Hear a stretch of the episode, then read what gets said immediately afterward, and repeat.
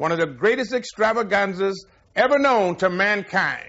WrestleMania and Mike Tyson joining together for one of the greatest explosions in pay-per-view you've ever seen.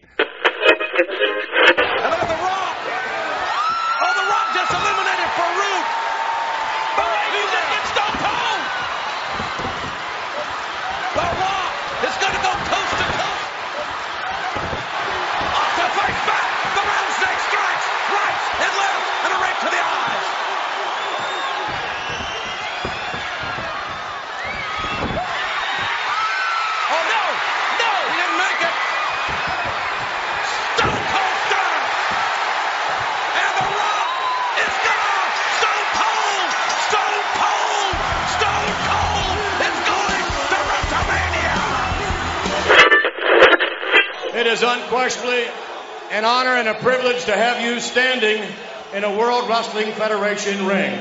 Well, it's just a pleasure for me to be here. I, you know, I've been a fan. I've been following ever since I was eight, nine years old. Um, I'm just happy to be here.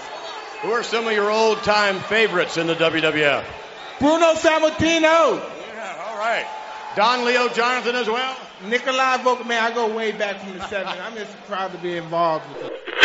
It smells like gasoline. What are they trying to do? They're, they could not be that heinous. Kane and Paul Bear could not. No way! Oh, come on. Come on now. Come on. Paul no Bearer handing the matches to Kane. And my God,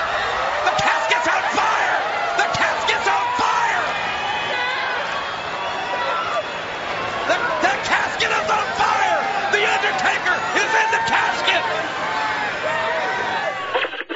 I respect what you done, Mike, but you're out here calling yourself the baddest man on the planet. Right now, you got your little beady eyes locked on the eyes of the world's toughest son of a bitch.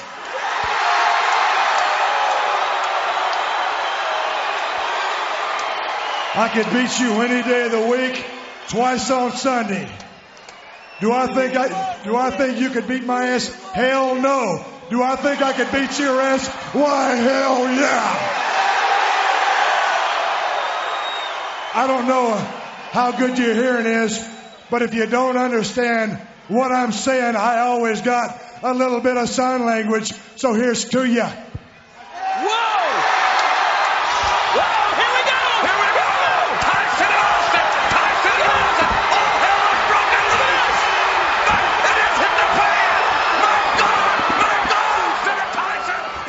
Hello, my name is Bob Bamber. Welcome to the Wrestling 20 Years Ago podcast, going back in the time machine to January of 1998 for volume one of this month's show. Two of the volumes for this month, volume number two takes us to WCW, looking at WCW Souled Out, and volume number three takes us to ECW, looking at their house party event. I'm being joined today in volume number one, looking at the Royal Rumble by Eric Landstrom. Eric, good morning. Bob, happy to be back. How are you? Very well, thank you. And a debut, good afternoon to Davinder Vargas. Davinder, hello. Hey, how, how you guys doing? I'm happy to be part of this. Excited, looking But- forward to it. Yes, we've got a very interesting show to go through. Uh, Eric, you're first up on the news. Let's uh, start us off with that. Yeah, lots of stuff happening. First off, Mike Tyson will appear at WrestleMania, likely as a special guest referee, after showing up at both the Royal Rumble and Raw the next night. The move, which seems to be as much a way of repairing Tyson's reputation while he's still suspended from boxing, means that the upcoming WrestleMania this year will likely be the biggest in a decade. Tyson's fee for the show could be anything within a wide range depending on who you read, but expect him to cost a few million dollars at least. Tyson has been paired off against Austin, and there was a suggestion that they could possibly fight on the show, but a referee or enforcer role seems more likely. Tyson's appearance on the January 19th Raw spiked Raw's highest rating opposite Nitro in 18 months, and a clip of him shoving Steve Austin has become big news worldwide in the days that have followed. The WWF were under the impression that due to his ban from boxing, Athletic Commission wouldn't clear him to wrestle, but they don't have an issue with it as wrestling isn't a sport, which has left them in a difficult spot. The idea being to imply they would do Austin versus Tyson, but they weren't allowed. Despite this, it seems they will say they can't get clearance to have Tyson perform. which unless things change with Hulk Hogan, which likely by Tyson refereeing the WrestleMania main event between Steve Austin and Shawn Michaels. Yeah, and Hogan, much like Bret Hart before him, is using his WCW contract expiring as an attempt to see how much leverage he can use to his advantage. Shocking there. While all signs point to him re-signing with WCW, his contract with them has expired and he's working currently on a per night basis in line with the WWF's new policy of shooting on just about everything. Hogan was talked about frequently on Jim Ross's 900 line, and his name even made air on Raw. While Tyson is lined up for Austin, all bets are off if the WWF can sign Hogan for a potential mega match against Tyson in March. Steve Austin won the 1998 Royal Rumble, Entering at number 24, he last eliminated The Rock just before the hour mark in the match. Typically devoid of star power, only featuring 29 entrants due to an angle with Skull and Mick Foley appearing three times as each of his personas. In the main event of the show, Shawn Michaels defeated The Undertaker in a casket match once again thanks to the interference of Kane, whose apparent alliance with his brother lasted all of six days. Elsewhere, there were win- wins for Vader, The Rock, the Legion of Doom, the Minis team of Mosaic, Nova, and Max Mini. And a reminder that we're on Patreon for five bucks a month if you'd like to say thank you or get early access to shows. And this month, for once you actually would have done, uh, you can do so at patreon.com forward slash wrestling 20YRS links in the podcast description and on our website. On to a busy month of ratings. On starting on December the 29th last year, coming off of Starcade as Nitro 4.6 to Raw's 3.6. Raw was consistently behind Nitro all month, but a very, very good month for them even so. January the 5th, 1998, Nitro 4. 4.3 to Raw's 3.3. January the 12th, Nitro 4.6 to Raw's 3.4. On January the 19th, the night after the Royal Rumble and the angle featuring the appearance of Mike Tyson, Raw did a 4.0, but Nitro still did a 4.5 as they stuck Hulk Hogan the Giant against them. And on January the 26th, the night after sold that, Nitro to 4.7 to Raw's 3.5. The interesting move with, uh, with, with Nitro at the end of January is it is now formally a three hour show. No longer are they going to be running 8 till 10 up against Raw 9 till 11 and they finish at 10 and then a lot of people, it, it seems to be more recently turning over to Raw, uh, they're now going to be running for three hours every Monday. Long for the day of one hour on Monday and one hour on Saturday. Yes, one hour on Monday, then another, then another, then another, then another, and then yes, Thursdays, and then Saturdays, and then pay per view probably on Sunday. It's uh, it's a different world we live in, that's for sure. A bit earlier this evening, you had uh, promised a huge announcement. Uh, could we uh, maybe get that announcement now? Everybody saw last week Paul Bearer and Kane have split ways, and Kane has wandered off out into the world all alone. Degeneration X would be glad to stand here open arms like the family Kane never had and accept him into our family of the Generation X. Ladies What? and gentlemen, What I thought. the newest member Oh my. of Degeneration X, Kane. This is too much. This is too much. I gotta see it to believe. Oh, I can't see anything. Wait a minute. That isn't Kane music. That's the music of the one and the only phenom, The Undertaker.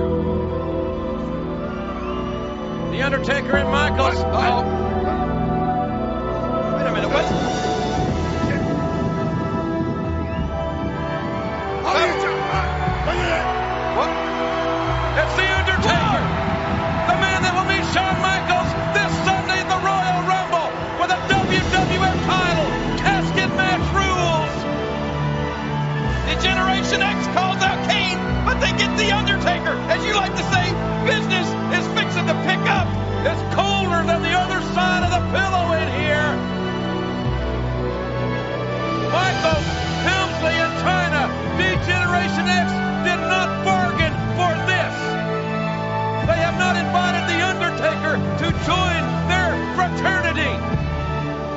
I can't believe they're still standing in the ring.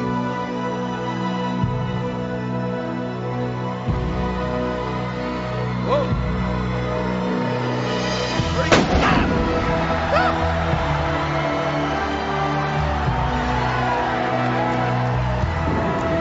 Oh, this is gonna this could get really, really interesting in a hurry. Now, Michaels, I would appreciate it if you left my family out of this. This has nothing to do with my little brother Kane. And if I was you, I'd be worried about the Royal Rumble, the World Wrestling Federation title, and The Undertaker punching about a six inch hole right in the middle of your forehead. Oh! Oh! oh! Look out! Undertaker's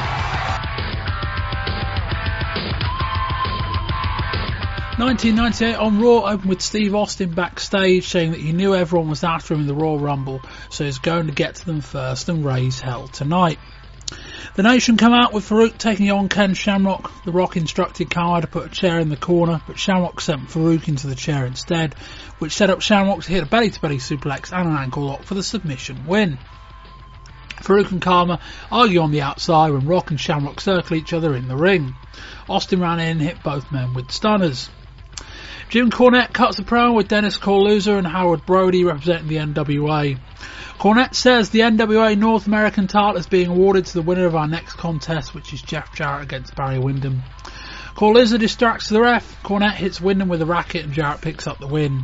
Jarrett was strutting and posing with his new belt when Austin ran in and hit him with a stunner. Ken Shamrock cut a promo backstage saying he and Austin were both marked men in the Rumble or both will be, and he hoped it would continue down to the two of them.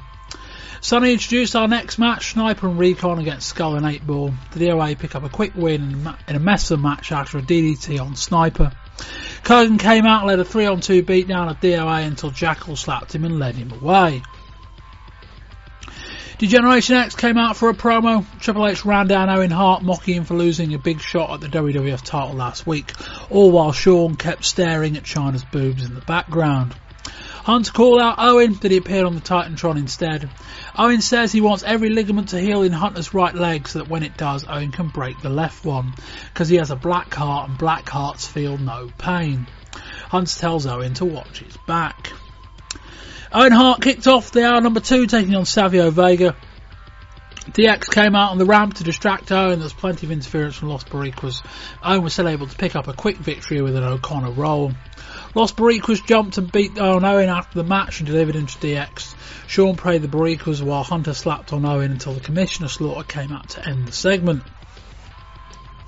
Paul Bearer came out for a promo. Bearer says he hopes Shawn destroys Undertaker at the Rumble and he despises him.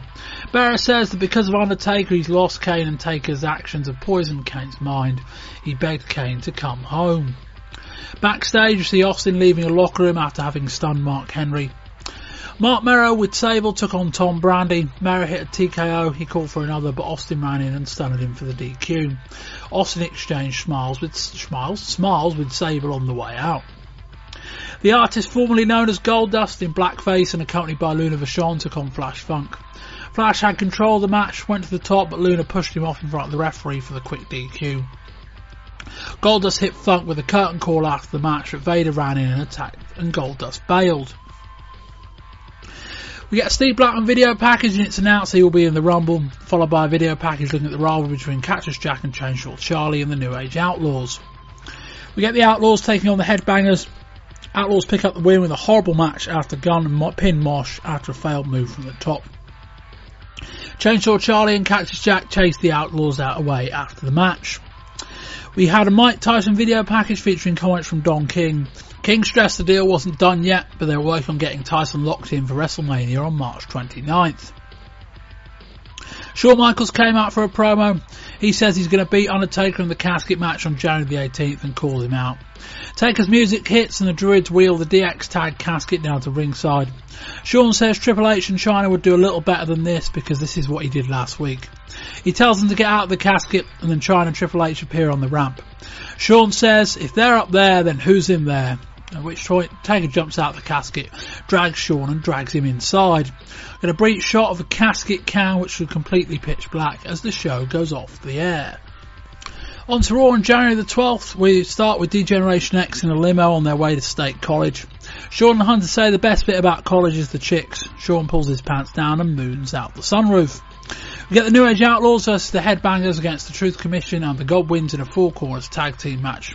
The Outlaws pick up the win with, with a quick win with a mess of a match after Gunn hit a punch with brass knuckles on Phineas. We got Legion doing video package looking at their previous triumphs in the WWF and their recent beatdown at the hands of the New Age Outlaws. They're set to face the WF Tag Team Champions at the Royal Rumble. Cole interviews Austin in the ring. Austin says he won the Rumble last year fair and square and had the carpet pulled out from under him. Austin says McMahon may have paid for this ring, but Austin owns it and he's going to throw everybody out. He takes a pen from Cole and draws a bullseye on his chest. Austin says he will accept no BS from the WWF office this year, and that's the bottom line because Stone Cold said so. We see that DX are riding their limo, but someone has parked a big WWF trailer in the way, so Shawn and Chyna go off to find who's responsible. Kurgan wins a squash handicap match against Jimmy Sierra and Lance Diamond. We see Owen Hart dive through the sunroof of the DX limo and attract Triple H. Michaels and Chyna jump back inside as the car pulls away and drives off. Mero is out for a promo, but his microphone's dead. Goldust comes out dressed as Sable to disrobe Mero. Mero takes on Vader. Sable came out mid-match and kicked Goldust in the ribs, which distracts Mero. Vader takes advantage and hits the Vader bomb, but Goldust hits him with a coconut for the DQ. Limo returns, Hunter, Shawn and Chyna emerge and enter the arena. Shawn is noticeably limping, but there's no sign of Owen Hart. During the break, Austin takes out Vader backstage with a trash can. We get The Rock and D'Lo Brown taking on Ken Shamrock and Mark Henry. Henry is wearing a Rocky Sucks t-shirt. The Rock tells him he's going to rip it off his fat, ugly ass. Shamrock goes to the ankle lock on Rock, but Henry takes him out with a clothesline. Henry follows up on Shamrock with a power slam and the nation all beat down Shamrock. Rock tears the Rocky t- Sucks t-shirt away to reveal Henry wearing an NOD shirt. The Rock presents the newest member of the NOD to Farouk, who evidently wasn't included in the decision. DX kickoff hour number two. Hunter says that Owens final is the final remnant of what used to be in the WWF. Shawn takes the mic and addresses Mike Tyson. He dares Tyson to stick his nose in Shawn's business because Shawn will dance all over his face. Shawn says he wants to address Kane, but Owen Hart appears on the Titantron with a bloody cheek and he wants some more of DX. Hunter says Owen is real tough talking trash on a screen. Owen comes down the R-way and threatens to break Helmsley's other leg. He swings his crutch here and they get into a shouting match while the refs keep them separated. Jim Cornette introduces the Rock and Roll Express to take on the DOA. Cornette gets caught by the ref hitting a racket shot for the DQ. The Rock and Roll Express and Cornette beat down Skull and 8 Ball until Chainz makes the save. Cactus Jack cuts a promo at Beaver Stadium at Penn State University. He puts over our crazy tough Terry Funks and promises that he and Chainsaw Charlie will make the lives of the New Age Outlaws a living hell. The artist formerly known as Goldust, dressed as Do Love, is out to face off Mankind. Austin comes down and hits both men with stunners shortly into the match for a DQ. Vince McMahon appears backstage and invites Mike Tyson to the Royal Rumble. He guarantees that Tyson will be on Raw next Monday. Sunny introduces the next match, Los Boricuas versus Taka Michinoku and Scott Taylor. Taylor even. Jesus Castillo hits a reverse superplex on Taylor for the win. The Boricuas beat down men, uh, both men after the match till Owen Hart runs out with a crutch and clears the ring. DX is back out again. Shawn Michaels says he wants to welcome the Wandering Kane into DX. That brings out Undertaker, who tells Shawn to leave his family out of this and to focus on the Royal Rumble. Undertaker attempts to chokeslam Michaels, Chyna then stops him. Taker goes to chokeslam Chyna, but Hunter hits him with a crutch to prevent it. Taker stares down Hunter, which allows Shawn to hit the sweet chin music. Hunter and Shawn then beat down Taker until the lights go out and Kane appears to save his brother. Hunter stops Kane from attacking Michaels and DX bails to the back. Taker gets to his feet, and with Kane on the stage, he points towards his brother, and Taker poses as the corner to set on fire. We're scheduled for the public drawing of the Royal Rumble entrance numbers with all 30 men in the ring. Shamrock comes out and attacks Mark Henry before Honky Tonk Man comes down revealing himself as an entrant. The fighting stops and things calm down until Stone Cold Steve Austin hits the ring, hits a Godwinn with the stunner and sparks mass chaos. The Nation attack Austin from behind on the stage and beat him down as the show goes off the air. Look out behind Michaels! Ah! And now he's got! Oh, for the with a! And now on one leg. He's fixing to be permanently crippled! You don't have one leg in a butt kicking contest! Sweet chin music! Michaels striking the Undertaker! And now Michaels using Helmsley's crutch. The Undertaker being hammered with that crutch after the sweet chin music. Michaels continues to assault the Undertaker, and now Helmsley, the WWF champion, asserting himself on the Undertaker. He's giving the Undertaker a taste of what's going to happen this Sunday at the Royal Rumble. He's blasting. Look at this, JR. It's the highly strung versus the highly motivated. Oh, oh, oh my. Don't tell me. Uh-oh. Oh boy. Oh boy. Are we going I can't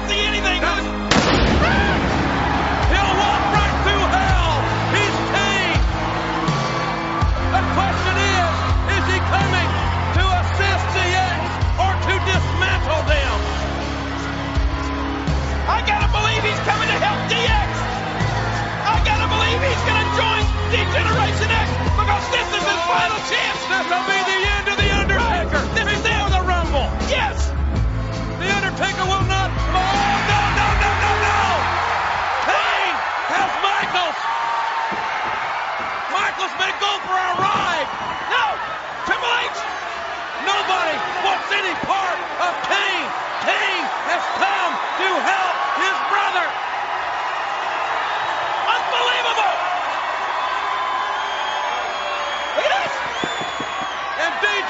X had better get out of here. Kane's right behind him. He's after him. Run, Hunter, if you can. D Generation X laid waste to the Undertaker until the Taker's brother, Kane. I'll guarantee you one thing. We're going to have a new WWF champion at WrestleMania. Kane will be there. You gotta believe he'll negate Michaels in Chyna. And then it'll be one on one, and when that happens, The Undertaker will be the new champion. And know that. Kane apparently is extending his hand in some sort of bond or friendship to his older brother, and Undertaker is returning it. What a, oh, what a moment! What a moment in the World Wrestling All right, Federation. come out of the TVs before we get into the pay per view. Uh, nothing groundbreaking, I don't think, on the on the first two TVs of the month. I mean, there was certainly the stuff kind of talking about Mike Tyson, but given that that thing kind of explodes the night after the Rumble, we'll we'll leave that for for after the show.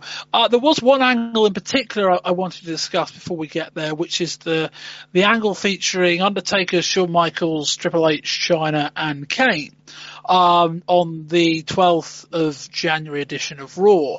Um, so we have Shawn Michaels come out with, with the rest of DX and Undertaker comes out as well.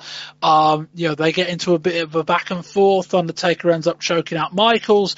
They end up beating up Undertaker and then as Michaels is kind of punching away at him, the lights go out, the organ hits, Kane comes out and Kane starts attacking DX. Um, now, you know, it, they were never going to turn Kane babyface this soon, although judging by the reactions he's been getting, that may not be a thing they'll be able to decide for much more than the next couple of months.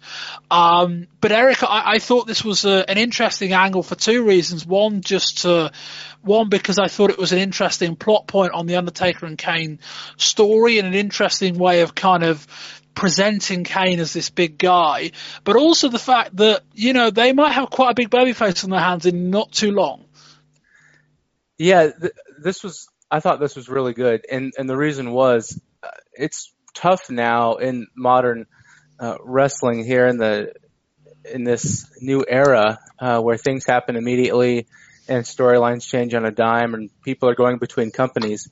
That the Fed can build a storyline uh, for six, seven, eight, nine, ten months uh, for a match, presumably uh, at WrestleMania.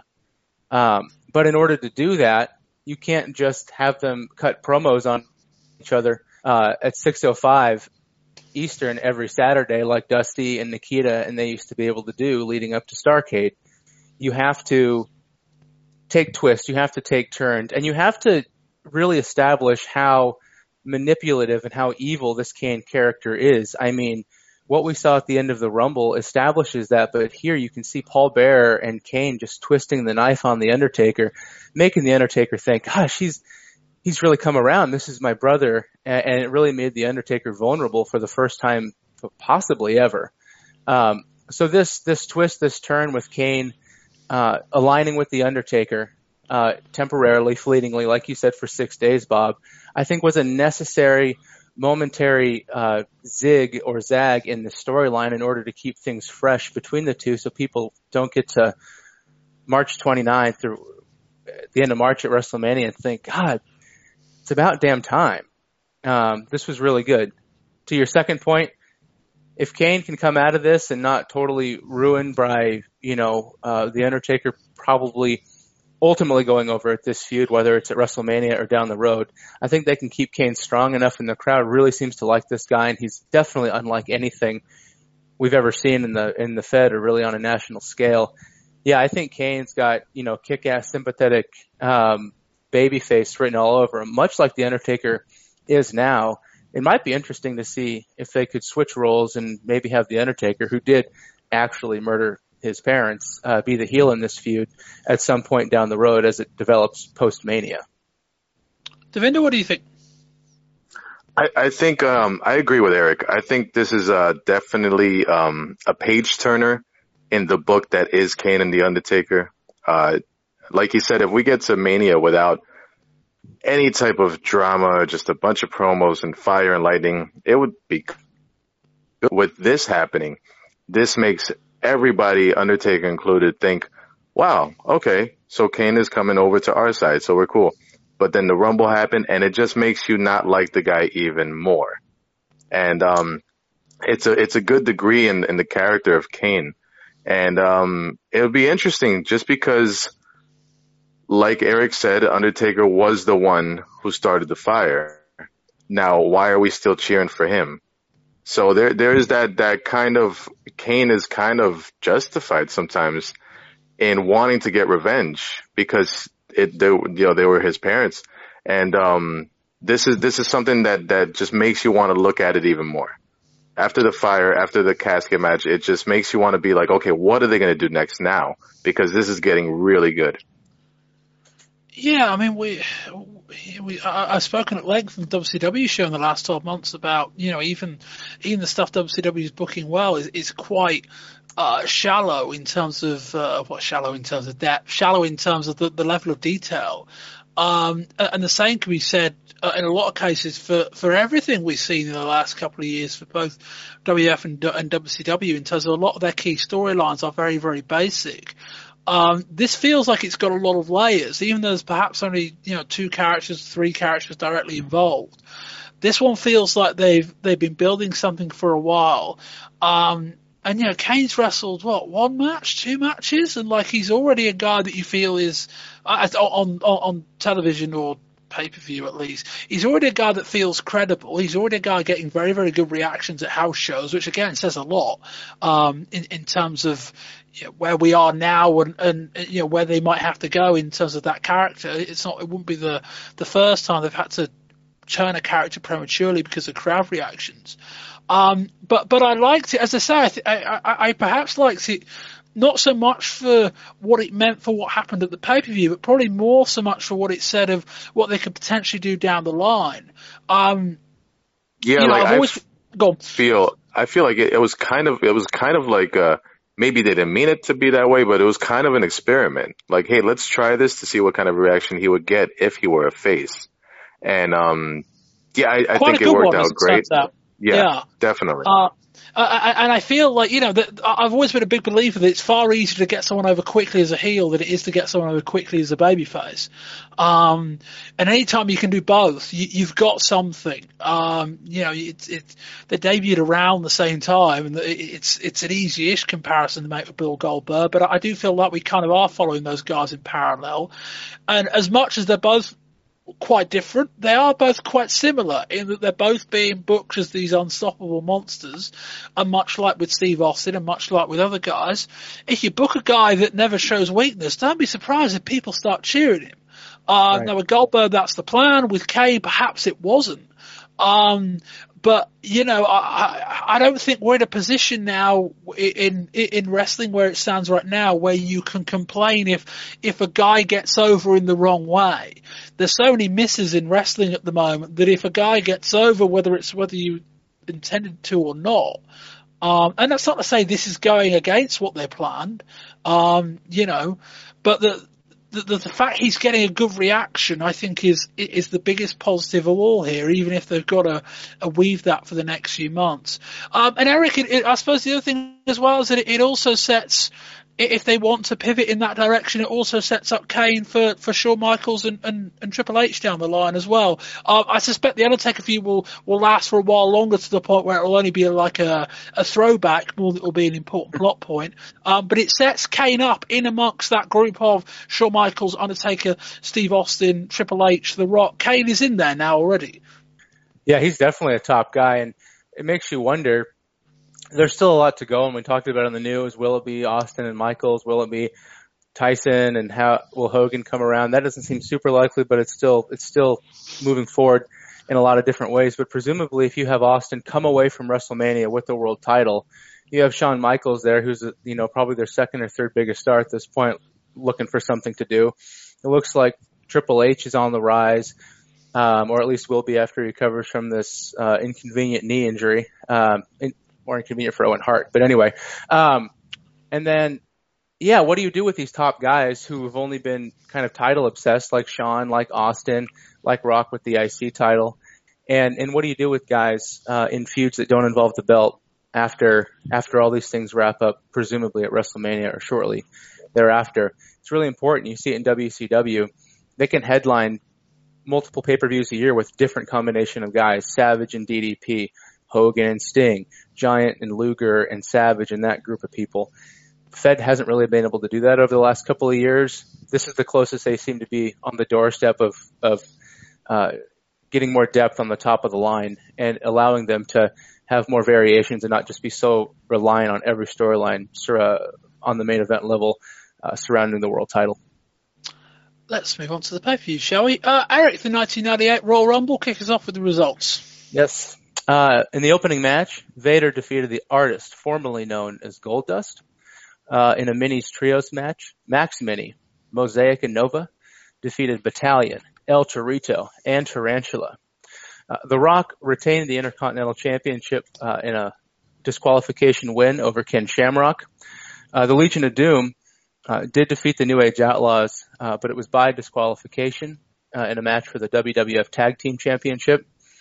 Steve Austin won the Royal Rumble. Uh, he last eliminated The Rock, and I will read the participants now. Cactus Jack, Chainsaw Charlie, Tom Brandi, The Rock, Mosh, Phineas I. Godwinn, Eight Ball, Blackjack Bradshaw, Owen Hart, Steve Blackman, D'Lo Brown, Kurrgan, Marc Mero, Ken Shamrock, Thrasher, Mankind. We're really going to enter a home run stretch here of talent. Goldust, Jeff Jarrett, the Honky Tonk Man, Ahmed Johnson, Mark Henry, Skull, Kama Mustafa, Stone Cold Steve Austin, thank God, at number 24, Henry O. Godwinn, Savio Vega, Farouk, Dude Love, Chainz, and Vader. And then in the main event match, Shawn Michaels retained the World Heavyweight Championship in a casket match against The Undertaker. Davina, what do you think of this show? The the uh, the show itself, I, I think, can stand alone as a good pay per view. Uh, the Royal Rumble match, though, I mean, uh, in the build up, everybody was talking about everybody's gunning for Austin. Everybody wants to take out Austin. It immediately makes him a threat, and immediately in the fans' eyes, just makes everybody think. I guess everybody's afraid of Austin. It kind of, uh, kind of, uh, it doesn't damage their characters, but it just makes their characters seem inferior to Austin. Now, um, the it was I, I thought it was kind of fun. Mick Foley coming out as every one of his uh gimmicks. Um, the uh the Vader Goldust match I, I could have really done without. Uh, the minis match I thought was a lot of fun though, um, especially Sunny being there. But I think uh, this guy Max Mini, he's uh he's awesome. He gets the crowd going. A good uh, it set the tone for the night. It was a good build up. All those matches and the the the undercard. The Rumble match was obviously, you know, Austin's moment, and it was just a huge, huge angle at the end with Shawn Michaels and The Undertaker. Eric.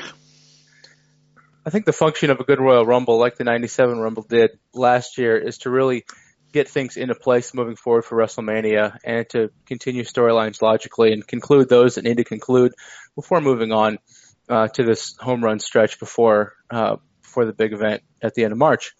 And I think this pay per view accomplished that uh, in pretty much all of all of the instances where it could. Um, this wasn't a work rate show, uh, but this was a very good storyline show. I, I don't think you can watch this show and complain about what it means in the bigger picture, even if some of the matches weren't that great, if the work rate work rate wasn't there, and uh, if if some of the matches went a bit long. I think we can look at the show and think, yeah, that the, all that made sense if we assume uh, we know where we're going with a lot of these storylines. Yeah, it's not to say that the the work rate in the WWF has has dropped necessarily in the last few years, but you know, it feels like right now they've got more momentum than any time they've had since we started this show. Um, and yet this really is a, a three man roster. Um, you know, you know, I, I, you know, there's, I've got positive things to say about The Rock and Ken Shamrock, but those are guys on the way up. They're not guys that are different, difference makers yet. Um, you know, the rest of the undercard, you could, you know, the spot they got Vader in, I bloody hell. Um, uh, the, the, rest of the undercard really was missable for me. The Rumble was uh, another illustration of the lack of star power. That was a really long stretch in the middle. I was surprised how badly they led the Rumble match out as well. Um, we'll get to it when we get there, but um, in terms of you know, it, it, might contradict what I said a few minutes ago about Kane, but I, am kind of surprised they didn't have someone like him just kill a few people in the middle. But I guess if you want to keep him heel for now, that'd be a bad idea. Um, but yet again, um, uh, uh I don't want to say a show that was saved by Shawn Michaels and The Undertaker on top because Austin winning the Rumble was, you know, again, it seems like it seems like if we can get Austin over as this megastar, even if it's the expense of almost literally everyone else, um, it's a net positive. Um, but you know, the main event really did save this show. Another well executed, major feeling match. Um, and then we haven't actually mentioned it on this show yet. It does say a lot about how much the the, uh, the, the Tyson and Hogan stuff dominated the headlines this much that I didn't actually cram into the news that the show ended up with Undertaker being set on fire inside a casket. um, but I'll, I'll, mention it now so it doesn't come as a complete surprise. yeah, it's um, like by the way. Yeah, a little bit about that. Well, I mean, in my defense, right, because they didn't want to send the crowd home unhappy, the show went off the air with like the casket like on fire. They put the fire out and then they kind of opened up the lid and just went, just by, by the way, guys, he's not there he did get out. Like, you know, it's a little way of seeing the, the, the, uh, the, live crowd hope happy at least. Um, so, you know, but yeah, this has been, uh, in, in 35,000 words over the, over the two newsletters this month, uh, that got mentioned for like 200 of them and Mike Tyson probably got mentioned for about 19,000 of them. Right. Um, so proportionately at least they were represented well enough in the news. Anyway. We were in San Jose, California. We cut to Mike Tyson, who's high in the sky in a skybox. Lots of booze for that. What it's worth, Mike Tyson probably the biggest heel on the show uh, for what that's worth. Uh, we open up with the artist formerly known as Goldust with Luna Vachon against Vader. Goldust cuts off Vader as he's getting in the ring. He's wearing green and purple striped long singlet. It's every bit the horror show that you would imagine. We get on the outside and Vader picks up the ring stats, but the ref cuts him off. Vader bounces off of the ropes. Luna grabs hold of his ankle and gives Goldust the advantage who headbutts Vader in the nuts. Luna chokes out Vader on the floor. Vader does a 10 punch, then kisses Vader, um, Vader does a 10 punch, then Goldust kisses Vader. I'll try it again. Goldust does a 10 punch, then kisses Vader. Get it right third time. Vader comes out of the corner and flips Goldust over the clothesline. Jim Ross says the former Intercontinental Champion almost knocked out of his paint. Goldust wants a body slam, but he can't lift Vader. Vader hits a suplex and a standing splash for a two. Vader goes for a Vader bomb. Luna distracts the ref, and Goldust gets up and low blows him. Goldust goes for a sunset flip. Vader sits out on it after missing the move earlier. He lands it this time. Vader again shapes to the Vader bomb. Luna chases after him and jumps on his shoulders. Vader just does the Vader bomb anyway with Luna on his shoulders and wins the match cleanly. That was an excellent finish. Eric. I'm not going to uh, be in the majority here, but I felt this was an enjoyable match, uh, surprisingly so. So look, Vader comes out. Uh, oh, Goldust comes out first, and the crowd is dead. Nobody knows what to make about Goldust. I think I'm the only person on earth who finds this at least mildly amusing, just to see where the hell it goes. Vince Um, McMahon does. There's okay. two of you. All right. Well, I'm not going to defend Vince again. I did enough of that in December. Um, but anyway, uh, and then Vader comes out, and it's like it's 1993 again, and the crowd just explodes for this guy. And I know it's the first major show that San Jose's had probably ever, at least in a long time. But man, Vader was just, and to use the term, over with this crowd, and he was, and he got that huge pop. And then he came out, and with the exception of a couple spots in the middle of the match, beat the piss out of Goldust for about eight minutes.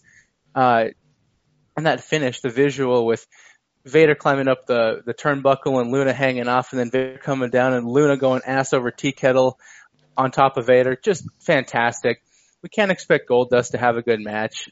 That ship has sailed. This match was an opportunity for Vader to beat the shit out of Goldust, establish himself as the monster killer that he is, and hopefully move forward to a uh, some type of relevant storyline. Uh, who the hell knows what they're going to do with Vader? But at least they made Vader look good here. And this Goldust character, take it for what it is, and at least Vader beat the piss out of him. Take it for what it is, the worst character that I've ever seen. Davinda, what do you think? I think I think the phrase "take it for what it is" is exactly what you need to do with Goldust. Um, Eric, I'm gonna have to sit down with you, probably have some lunch, because I need a long discussion on how you find this amusing. I'm I'm seeing this guy come out, and um, I'm I'm trying to find out what he's trying to put across. I, I I don't get it. I don't even know how to explain my confusion. So um, the pop that Vader got was awesome. It it it got me into it. You know what I mean?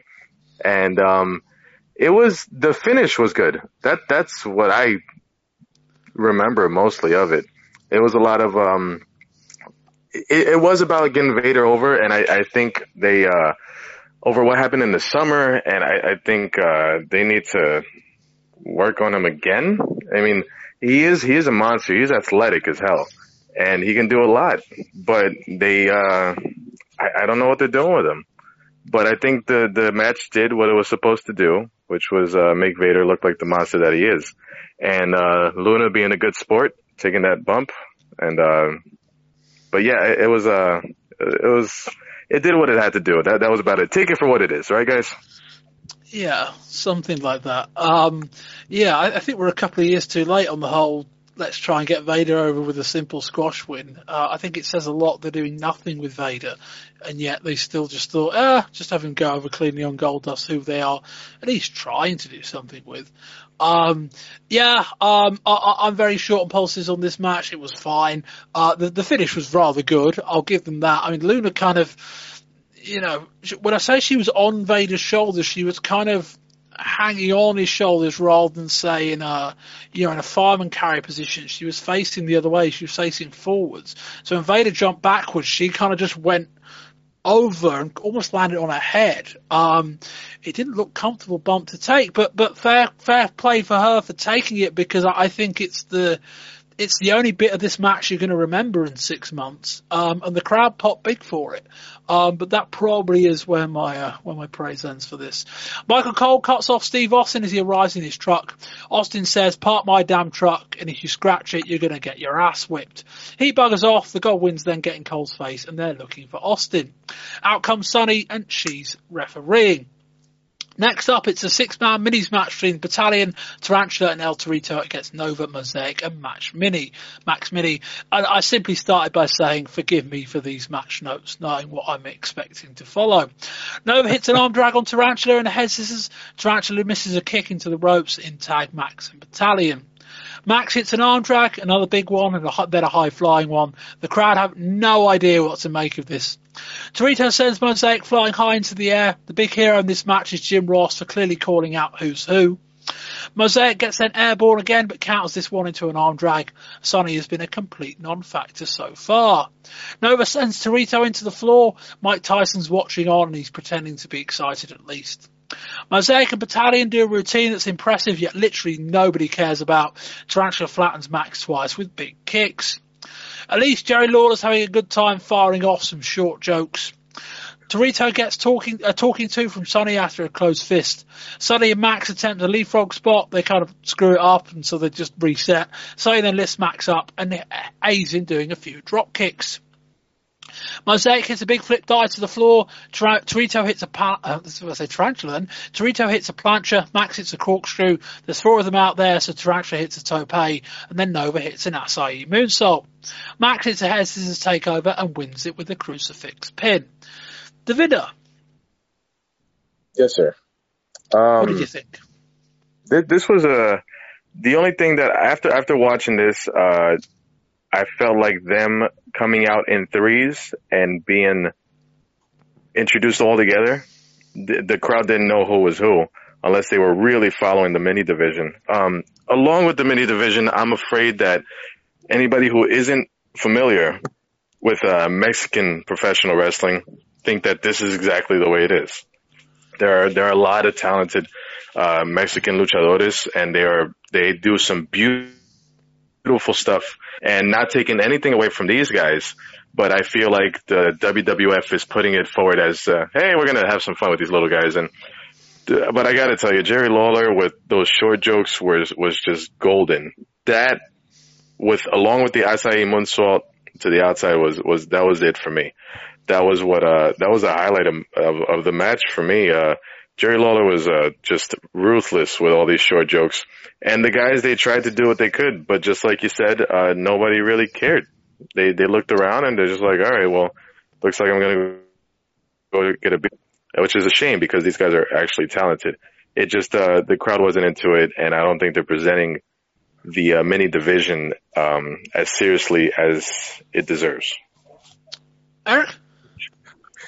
This match in a in a vacuum was fun, pointless, entertaining stuff. Uh, you know, it still had more psychology than most of the WCW trios matches with the full size luchadors. Um, and so, well, It's- well, that, that, that's that's a wash, that isn't it? That that that that question. the fact, yeah, the fact that it doesn't really matter. Uh, this match, like all those matches, had no psychology and was kind of there just to keep the crowd hot. I think. Whatever, Sunny was fine, but Bob, why wasn't why why not put Taka Michinoku in this spot? You've got the shiny new light heavyweight champion. You got this, you know, this babyface kid from Japan who the crowd seems to be into. You put the you know the brand new title on him, and he's just nowhere to be found. And instead, you get this minis match, which was eight minutes long. Why not give Taka Michinoku a chance to shine against somebody else and exploit that division, which is really more akin to what WCW is trying to do than just stick this pointless minis match out there? I guess if unless the argument is just to get Sunny some screen time, but that's a bad argument. Uh, I think you guys are both being very generous on this match. I thought this was awful. Um, you know, I mean, I mean, like, I, Davinda, you make you make a fair point. I think this in front of a different audience would have stuck. I mean, you know, forget the, you know, I don't, I don't know the Mexican audience necessarily would have needed Sunny, uh, needed Sunny, um, but these guys are working their asses off, and I've never seen apathy like that for action like this. As in, no one gave a shit. Like the the harder they tried, the less the crowd cared. It was really impressive. Um, but like I, I- just I cannot think of a guy less well equipped to book a division of guys under four foot tall than Vince McMahon. Let me let me You ask know- you guys something. If Oh. if the same match if the same match happened with men who uh, not to be politically incorrect but were regular height, would that have made a difference to the crowd? No, we've seen this in WCW too.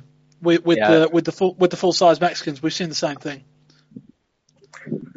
Al- Although I'm not sure it's I- politically I- incorrect to pick on people because of their height.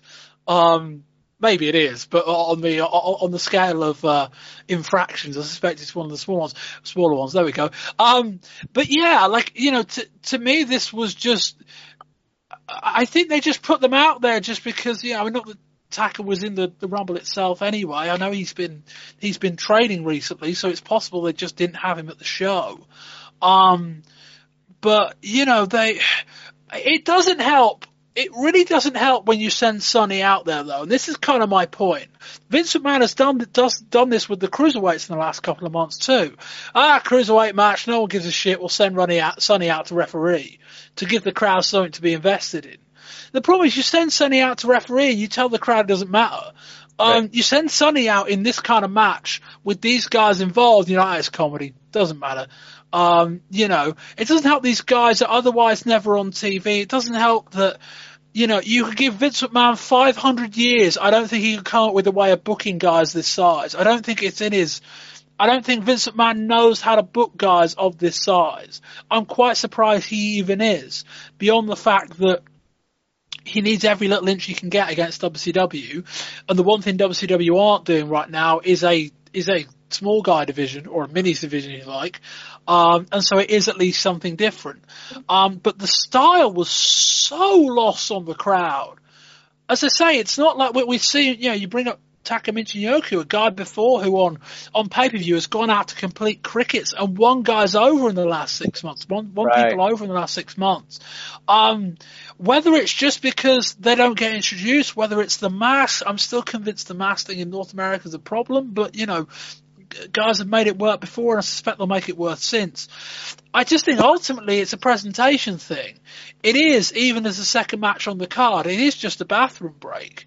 Um, and they tried, but I mean, yeah, Eric, this was just awful.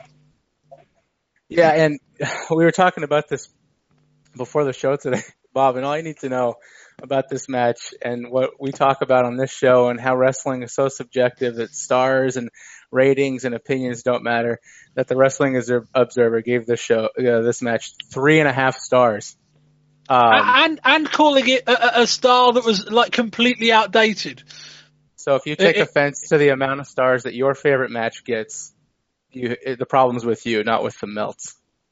Yes. Something like that. Anyway, Farouk sends Mark Henry into Austin's locker room to beat him up. Austin isn't there, but there's an Austin middle finger foam hand. We go back to the skybox, and Vince and Shane McMahon are there with Tyson. We get an interview with The Rock, and he gets a shot in at President Clinton.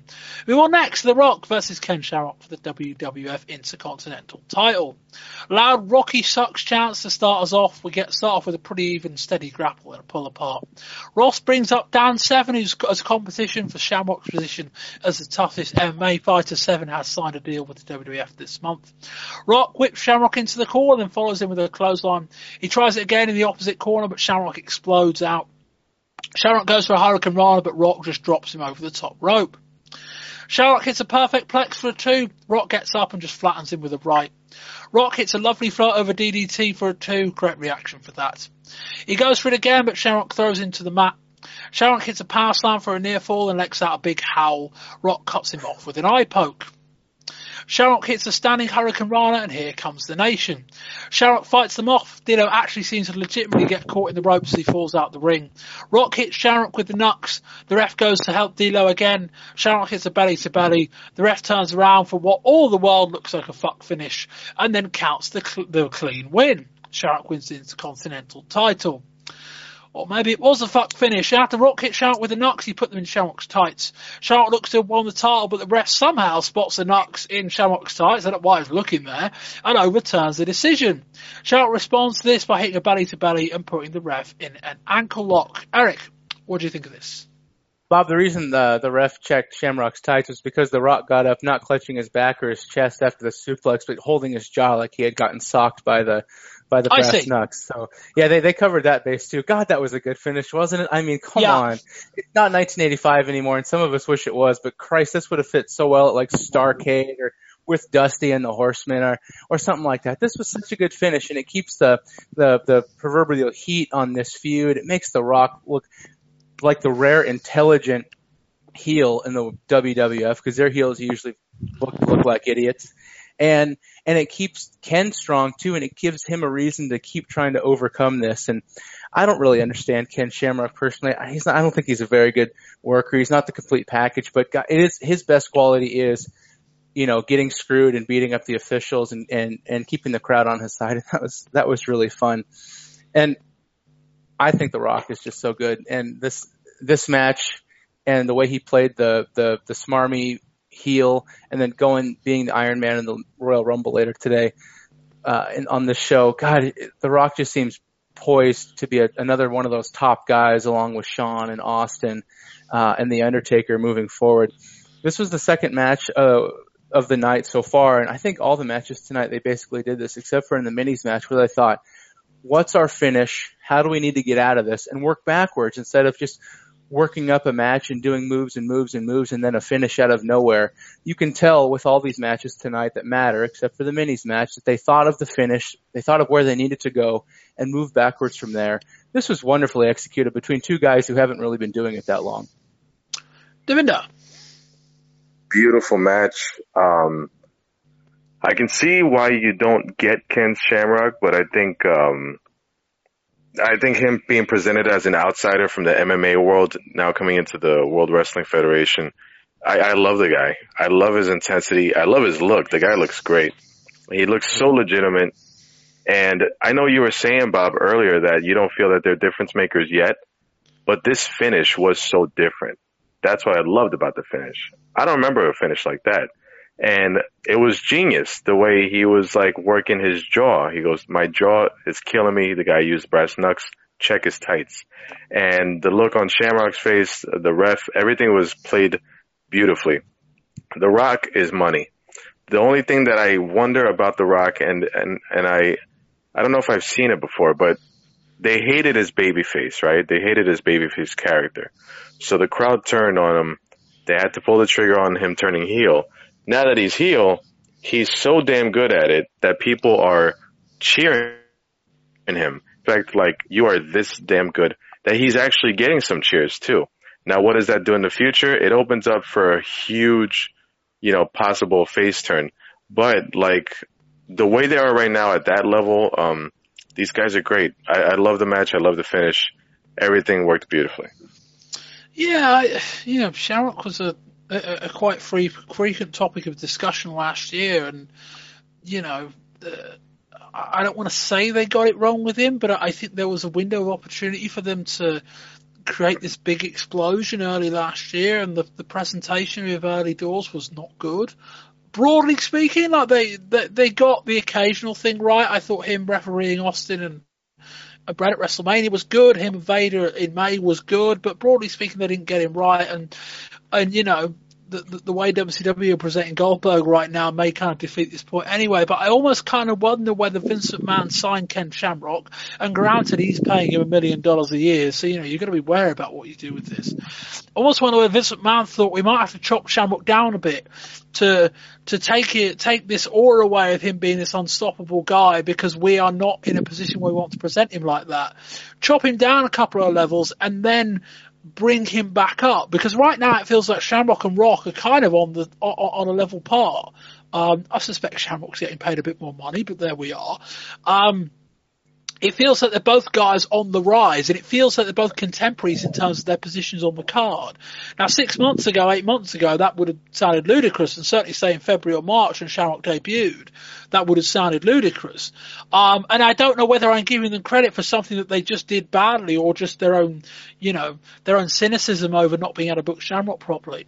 but they now seem to be in a position where they've got him where they want him and they can get him effectively. And it really is worth saying, Shamrock's a bloody good wrestler for a guy with not a huge amount of experience before he signed with the WWF. He'd wrestled professionally, quote unquote, before.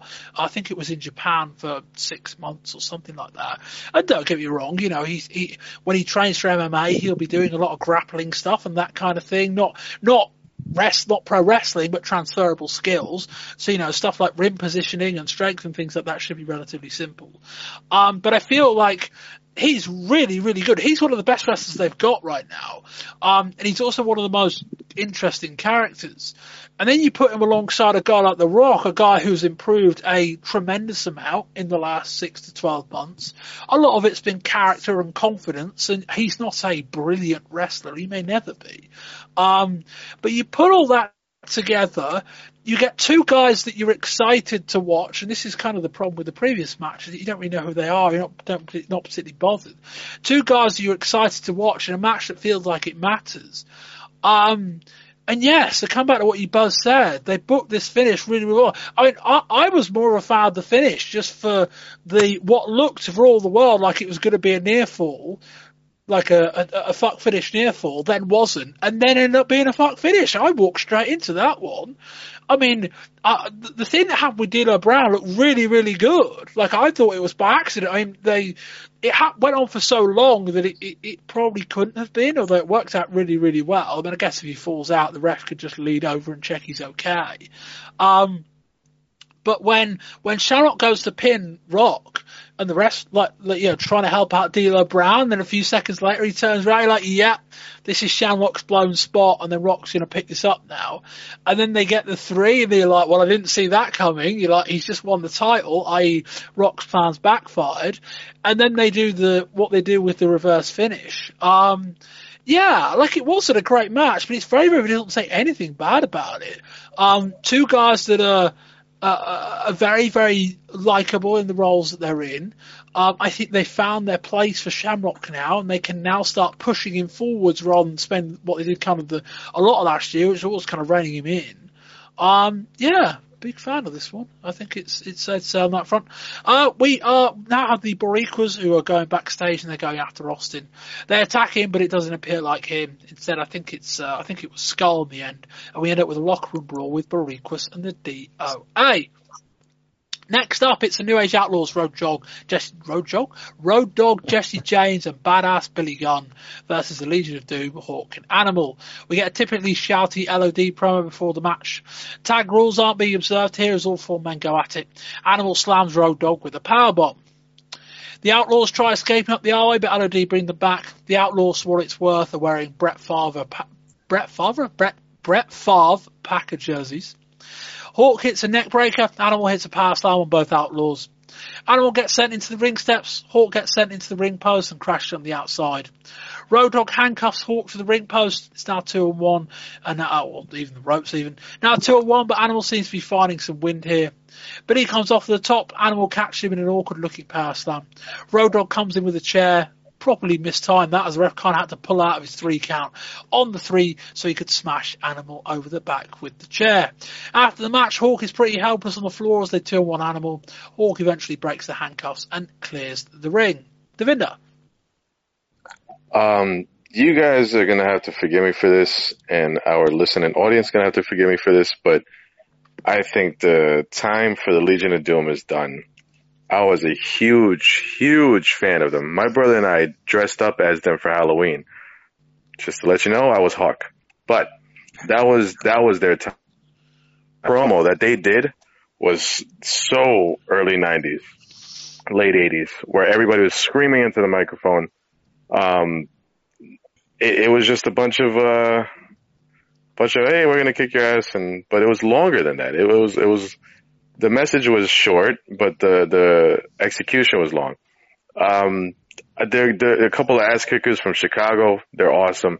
I love them, but um, it now it's time for the Outlaws to shine. It's time for the Outlaws to get put up on that level as possibly being one of the best teams because um, these guys were just thrown together, but they made it work. I think that's what makes me like them so much. That they were like, "Hey, we don't have anything for you guys, so go ahead and tag out there." And they're like, "All right, well, we're gonna go out there, and we're gonna kick ass," and they're doing that. They really are. They they they know how to get heat the right way. Um, the, these uh, these matches are probably you know everybody cheering for the Legion of Doom and everything. Outlaws time, and I believe that strongly. All right.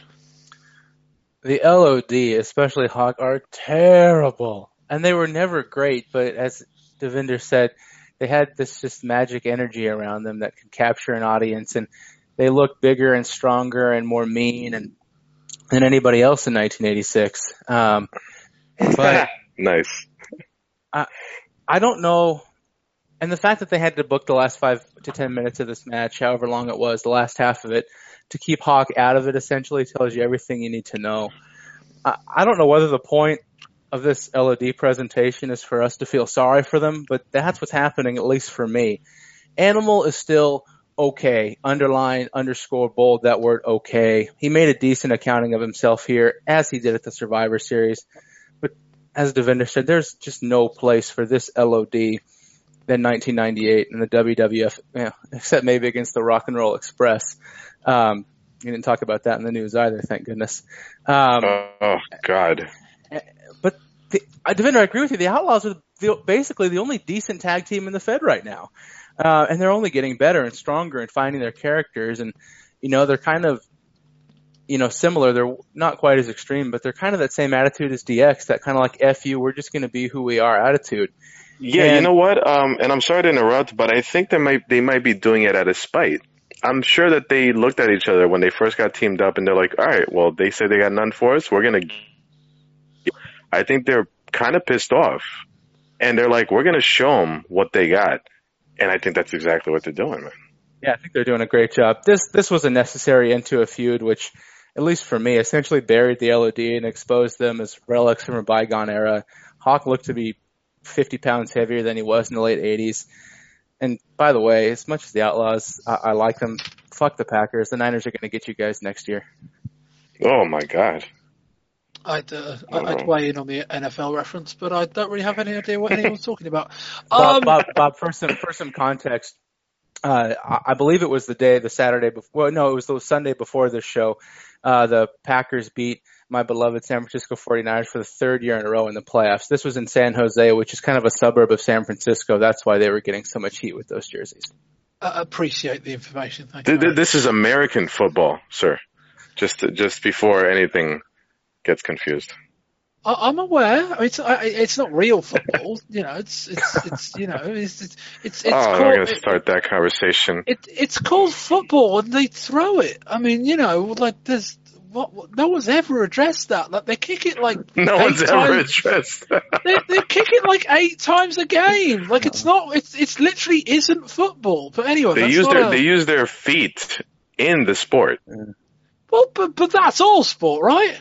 You know, All right, get in, it- it's, there, get in there, ref. Get in I there, just ref. I just wanted to see it. I don't I don't call golf football because they hit a ball and walk around after it. Like you know. Anyway, let's let's let's let's move on. Accept that I'm right and move on. Um, Yes, sir. Canadian this- Stampede. yeah. Canadian Um, Stampede. this this yeah uh, this wasn't you know uh, I, I think this match served a purpose more than we can necessarily say it was good. It is the it is the style. I was reading comments I think from an Owen Hart interview this month where you know they were he was telling telling us about I think it was a match with Shawn Michaels probably a few weeks ago, um, where you know they were telling him you got to incorporate more of this kind of you know hardcore rough style, and I was like I don't think they need it.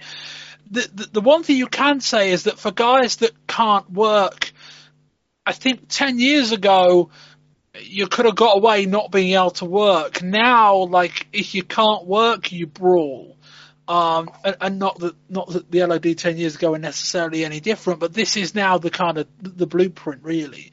Um, you know, I care about the New Age Outlaws and Axe far more than I did the two guys individually. I'm not sure I care about the New Age Outlaws that much at the moment as it is, but it's certainly the improvement of what they got before. Um, Devinder, if you're right to the conclusion that the Legion of Doom were, were outdated in 1998, I think I got there about 18 months before you did. Um, as in, they felt like that for a while now. Um, they do feel outdated. It doesn't feel like they've adapted at all or in any way. Um, they're not they're not particularly exciting anymore. They're not particularly different. They're not particularly contemporary. Um, they haven't particularly involved them in any way. They are just there. Was, Um, I was exactly going to say that. You see, now look at The Undertaker. Eight years ago, he started with no selling, you know? Like selling nothing, just zombie like, moving around, really slow matches. What did he do? He kept his character fresh. He started making little tweaks, started working more, and now here we are almost 10 years later and he's still relevant. He's still, fr- like, in people's But- but- minds, like, but- I want to sir- cheer for this guy, you know?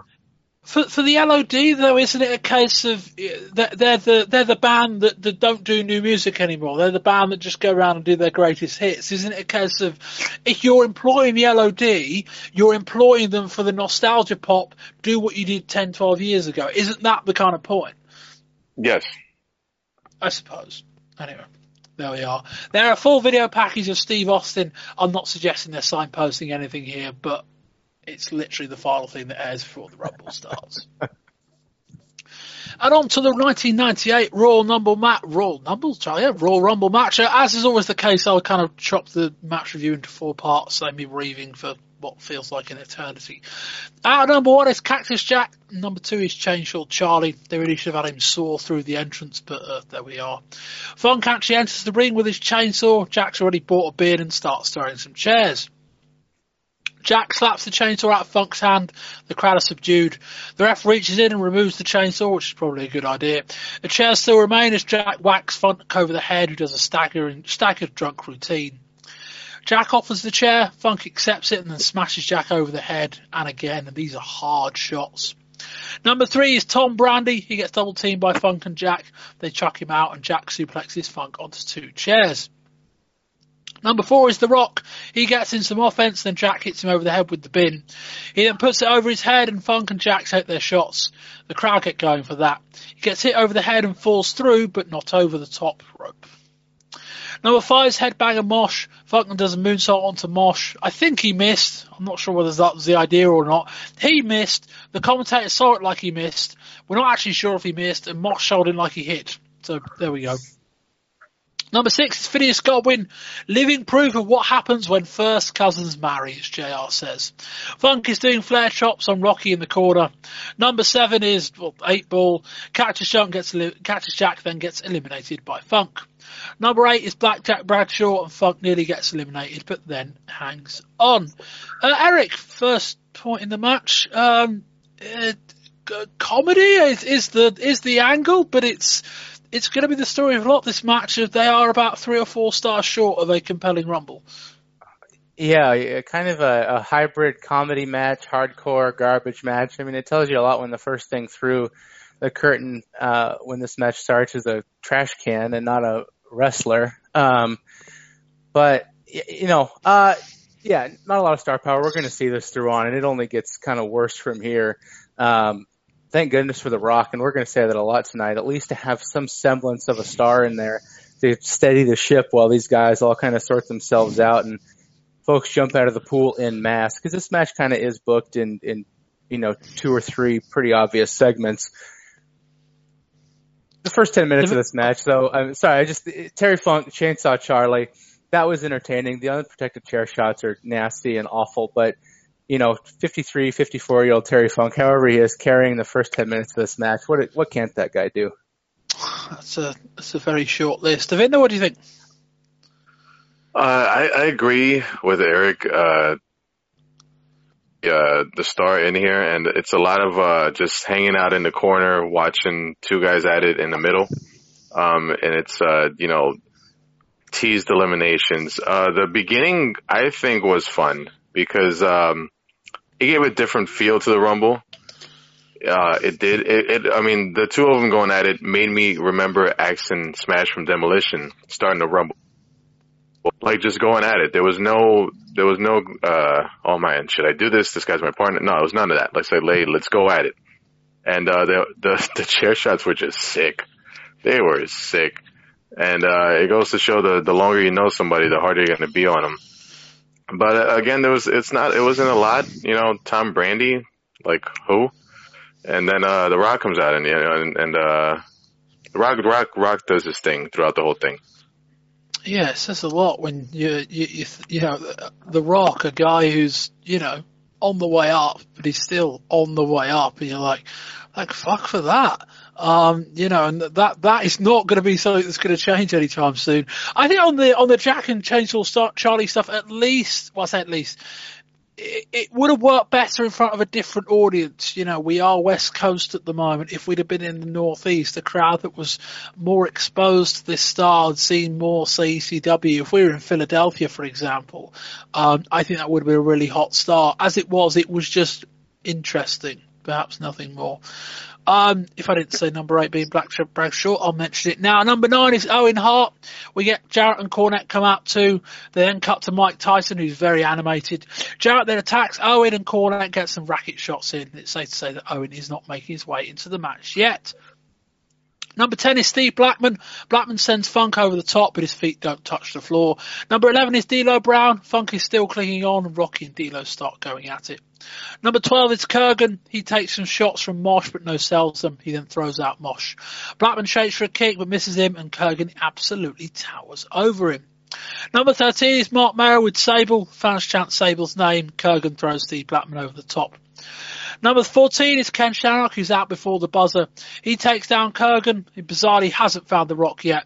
Kurrgan gets eliminated then by 10 guys. And number 15 is Headbanger Thrasher. Um, Devinder, it's a list of Owen Hart, Steve Blackman, D'Lo Brown, Kurrgan, Marc Mero, Ken Shamrock, and Headbanger Thrasher. It's hardly the the who's who of, of name value in wrestling right now. Right. Um, to tell you the truth, after what happened uh, this past November, even though he may not have had a lot of momentum coming in, with Owen Hart getting taken out, like I thought he was going to pull a Bret Hart and come back later, and how how awesome would it have been to win the Rumble and go on to face Shawn Michaels, who screwed your brother, you know? But um, that's really all that happened. Kurrgan Kurrgan seems like, God damn it, only if the guy can work he looks good. He's tall as hell, but and he's uh, the typical monster that they want to push. But um, nothing. Uh, just I, I I really didn't see much. It was a lot of just like I said, hanging out in the corner, and then the segment in the middle of the ring. All right. Man, I bagged on him earlier, so I'll give him credit now. Meltzer had a line in the Observer this month where he said after a couple of months of training, Kurrgan now looks like a 55 year old Giant Baba as opposed to a 60 year old Giant Baba. I thought that was just the best line. Um, yeah, if, if there was anybody in this match that was going to have that diesel spot where you just come in, throw 10 guys over, get eliminated, it builds you up and it gives them an opportunity to see whether you can get over as a, as a big, you know, lumbering, uh, monster. It was going to be Kurrgan. The fact they didn't do that with the guy, the fact that I think he was in the match for two, three, four minutes tops. I don't know whether he eliminated many people at all it, Kurrgan was the guy to come in, throw five or six of these underneath guys over, seven guys, and then you have the spot, the Andre spot, the Big John Studd spot, the Yokozuna spot where everybody teams up and tosses them over.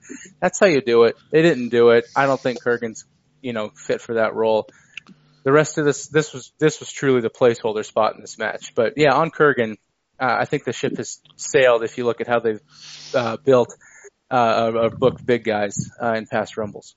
I think you're you're probably overdoing it to imply there was even a ship in the first place. Um, but yeah, uh, this match needed something. Whether Kurrgan chucking five or six guys out would have been it, I don't know. But it would have been better than nothing.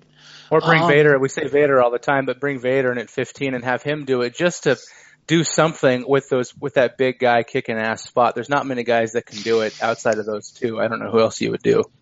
Yeah, I mean that's kind of my thought as we'll get deeper into this match. Was you know they they, they just it's almost like someone forgot to eliminate people for about 15 minutes, and there's going to be a big rush later on. Um, this really would have been a spot where it'd been like it might have been might have been smarter here to have a, a Vader come out, someone that you can convincingly put in that spot, know he'll get a reaction, but also reliably think, well, you know, if we call Vader off in a couple of months, it doesn't really matter. You know, it, it, it's Vader going through the motions almost. Just someone come out, clear the ring, and lead us with with well Vader and The Rock.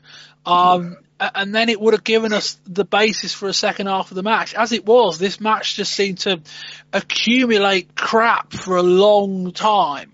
Um, Yeah, it did, it did fill up. And I, you were mentioning earlier, like, why didn't they put Kane in there? And, uh, thinking about that, Kane would have been perfect to come and clear. What happens? Does he show weakness in being eliminated? How does he sell it? How does he react? He's only been in a position where he's been just kicking ass everywhere.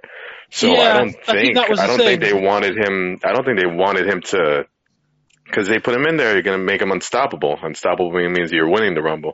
So I think that's why they strayed away from making that decision. you know? Yeah, it was it was a combination of that and the fact that if if you put him in there and have him kill ten guys, like we talk about him, like you know, sort of like being a good face in the future, you kind of turn him face. We saw that with Diesel a few years ago. Um, That's right. And, and and you know, while it might be a good setup for him kind of screwing Undertaker later on, you kind of run the risk of him coming out attacking Undertaker and him getting cheered. Um, you know, I don't think they wanted to run that risk. So yeah, I think it was a combination of that and as you say, they just, you know, if you put him in there, he's got to lose it. Um, which wouldn't be ideal. Anyway, on to number 16, which is Mankind. Obviously, they reckon for about 15 minutes for a costume change. He eliminates Chainsaw Charlie, and then Shamrock finally starts going after The Rock. Number 17, fucking hell, it's Gold Dust. He's actually got face paint done up like Kane, of all people. Gold Dust then eliminates Mankind, but I suppose that gives him time to go to the back and get changed again. Maybe Charlie will come back out as Terry Funk. Number 18 is Jeff Jarrett with Jim Cornette. Owen Hart charges out and goes straight for Jarrett in the ring. Uh, because Owen obviously never entered the match, he's actually live at this point. The best part is as Owen's attacking Jarrett, Mero starts shadow punching along with him. I don't know why, that was a bit weird. Jarrett thinks he's eliminated Owen. Owen recovers and then launches Jarrett high over the top for a big reaction. 19, oh fucking hell, it's Honky Tonk Man. Outlimbs Helmsley on crutches. The Rock then eliminates Shamrock. Owen blocks a crutch shot from Chyna, but Hunter gets on the apron and smashes him with one, eliminating him. He gets a few more shots in on the floor. Owen legs it to the back and appears to fall down the steps behind the curtain. Number 20 is Ahmed Johnson, apparently who's dropped some weight. They're showing us some picture in picture of Shamrock's eliminations. They were distracted by Hunter and Chyna during the live feed. Rock got a low blow in before throwing him over the top. Number 21 is Mark Henry. The crowd are pretty flat. Will anyone deliver us some star power? Number 22 is silent. Uh, well, number 22 is really anyone. We cut to the R way and it's silence. Ahmed Johnson, this was basically the spot they were going to put Chainz. And the, the idea they were at least teasing, trying to tease was that because someone was, yeah, it was more kind of King dicking about. Um, but because King saw the angle earlier with, uh, with the Boricuas attacking DOA, know, it clearly wasn't Austin. King was portraying like it was. And the thought was, well, if we pretend this is the spot Steve Austin was supposed to come out, out, at, you might at least lay the thought that, well, maybe Austin's not going to come out. Like, that would have, uh, nothing would have fucking said this if he hadn't have done. Uh, number 23, I guess, is, uh, Kama. Uh, Phineas, I'll just back in notes. Phineas then gets eliminated on his way out. This is before Kama comes out. As he's going over the top, he kind of gives Jack Doan a proper whack on the head. apparently, have to rush him to hospital. Uh, only concussion, apparently, in the end, but that didn't look, that was a bit rough. 23 is Kama. He shoves Ahmed out of the way. The crowd are really quiet. Some star power, please. There is about to be some, but it's, uh, it's where I put a gap in my notes. Um, Eric, this was the pits, wasn't it? God, I, I remember being entertained, at least fleetingly entertained during this match, but as you, as you review it, I'm not only questioning whether I was actually entertained, but my own, uh, subjective ability to judge whether something is entertaining. Cause God, this was just bad when you read it on paper, wasn't it? I mean, l- listen to this. You the honky tonk man, Ahmed Johnson, Mark Henry Skull, and Kama Mustafa. Not to mention the guy right before it was Jeff Jarrett, and before that it was Goldust. So, geez, that was just, this is just them running everybody out. It reminds me a lot of the 95 Rumble where it's like, oh shit, we need 30 guys. Well, I, you know, let's scrape the bottom of the barrel and, and the, the superstars job guys, uh, in order to, to make this work. This was pretty bad. Uh, the, this was really the, the worst part of the match. The end was pretty good, but God, they, they did make us wait to get there. Yeah, like, you know, again, like no, no one's really got eliminated. You know, there there was the odd elimination that run, but there's about a dozen guys in the match still at this point, even at this stage. Um, and I, I kind of feel like they'd have been better trying to tell one coherent story. Owen Hart would have been a good story. Like send Yeah. Owen out early. You get a name guy that, in theory, at least you can do something with. You don't have great plans for it. Um, Owen doesn't win the match, but you could have easily done the, you know, I, I feel like they did the Owen Hart thing in about three minutes when they could have done it in 45. You could have sent Owen out there early, have him go deep in the match, and then right near the end, Hunter walks out and costs him his spot. Owen gets over in the sense that he gets to be one of the big names, and again, it would have been easier to showcase him had they not just accumulated so many guys without eliminating them. Um, and then you could have got your angle out. Owen doesn't gain anything necessarily, but you at least showcase him. As it was, it was like, you know, I mean, Jeff Jarrett's negative equity anyway, as much as they try. Um, and the whole thing was over in a couple of minutes. Um, yeah, they, I think the, the more important Owen Hart developments what happens on uh, on Raw in a couple of weeks. Devinder, what do you think at this point? Uh, yeah, that that all due respect to every athlete coming in at this time, but that that just sucked. Uh, I wished I wish that uh, the Owen Hart thing would have been drawn out a little more I think it would have been a, a much bigger story if he would have came out, participated in the Rumble, but Helmsley is out at the same time. So now not only does he need to focus on everybody in the ring, he needs to focus on this guy on the outside. I think that would have been a nice little story to tell that was devoid of any story. I don't see anything going on. Nothing at all. Uh, Rock is trying to carry the weight, but I mean, it's a little fun with the Mick Foley thing. But other than that, I, I I mean, it was a good spot with Owen and it set everything up beautifully, but I just wish it would have been drawn out. That way people aren't just sitting there. Now people are like looking, you know, if, if Helmsley was out there for an amount of time with Owen Hart and he was able to showcase, like you said, eliminate some questions and um, it would have been better. Yeah, it's not like they were telling a great story of The Rock. He was just there. Like you know, his that that they they showcased him by the fact he was just there for a long time. It's not like he did anything with him. Like I couldn't don't think I could tell you much of anything he did up until this point in the match, with the exception of eliminating Shamrock. Shock horror, they missed it. Um, you know, amongst other things. Anyway, my uh, my for some star power finally answers as number 24 is Steve Austin. Uh, no, th- this is great. Austin doesn't come out straight away, and everyone in the ring, as Austin music's hit, every single person in the ring, if there's one benefit of having so many guys still in the ring at this point, is that Austin music's hit, everyone stops what they're doing and turns to face the R way. There's a big long silence, and Austin just runs out via kind of the other side through the announce table, into the ring via the backside of it and then eliminates two or three people before anyone even notices, which was probably a better 20 seconds than the rest of the match combined so far. Uh, he starts eliminating people left and right as Mero and 8 Ball goes. We then see Mike Tyson in the skybox. He's looking very happy. Number 25, continue the theme of big stars. Oh, it's Henry Godwinn. Austin to eliminate Henry, and it's a bit of a weird move. Yeah, like Austin got in a grappling spot with Henry Godwinn and didn't just chuck him out. Um, anyway, took a while. Number 26 is everyone from Los Boricuas. Formerly it's Savio, but the other three ran out with him, which is rather a clever plan when you think about it. Rather than trying to wait for your guys to get involved, just have one guy enter and let the other three just come in anyway. Um, I think Savio is the official entrant. Austin goes for the stunner and Savio ducks it. Number 27 is Farouk and they spelt his name wrong. Austin gets lobbed through the bottom rope. Farouk actually goes after Austin, but Rock and Austin go at it on the floor to confirm neither of them have been eliminated. Number 28 is Dude Love. He chucks out Bradshaw straight away. Goldust tumbles to the floor. It's unclear if he's still in the match, but Austin mows him over for good measure. And number 29, it's Chainz and the crowd go absolutely wild. No, they don't.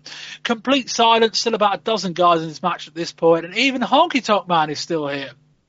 Number 30 is Vader. Honky Tonk Man gets eliminated. Savio goes. Goldust eliminates Vader. Of course he does. Just running through people at this point. Henry Godwinn gets a run up and gets sent over the top I Do Love. Goldust then gets sent over by Chainz. And we are starting to move. Mark Henry gets eliminated softly. Apparently Farouk kind of threw him over and then forgot. And Henry went, well, alright. And he just eliminated himself. We're down to The Rock, Austin, Dude Love and Farouk.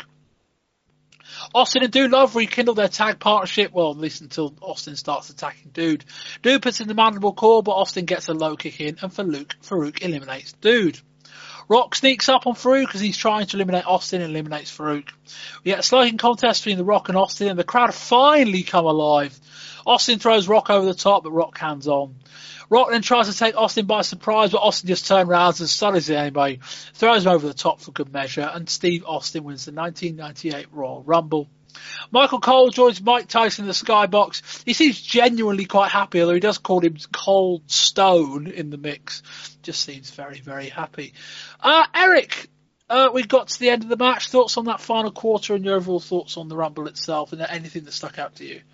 As often happens in Rumble matches, I think the last quarter uh, kind of saved this Rumble from becoming one of the uh, the least remembered ones, kind of akin to a 1995, where it really was just a two man match uh, with Austin or with uh, Michaels and Bulldog. Um, this, you know, the 97 and the 92 Rumbles, I think, are, are probably my two favorite. 92, I think, is everybody's favorite.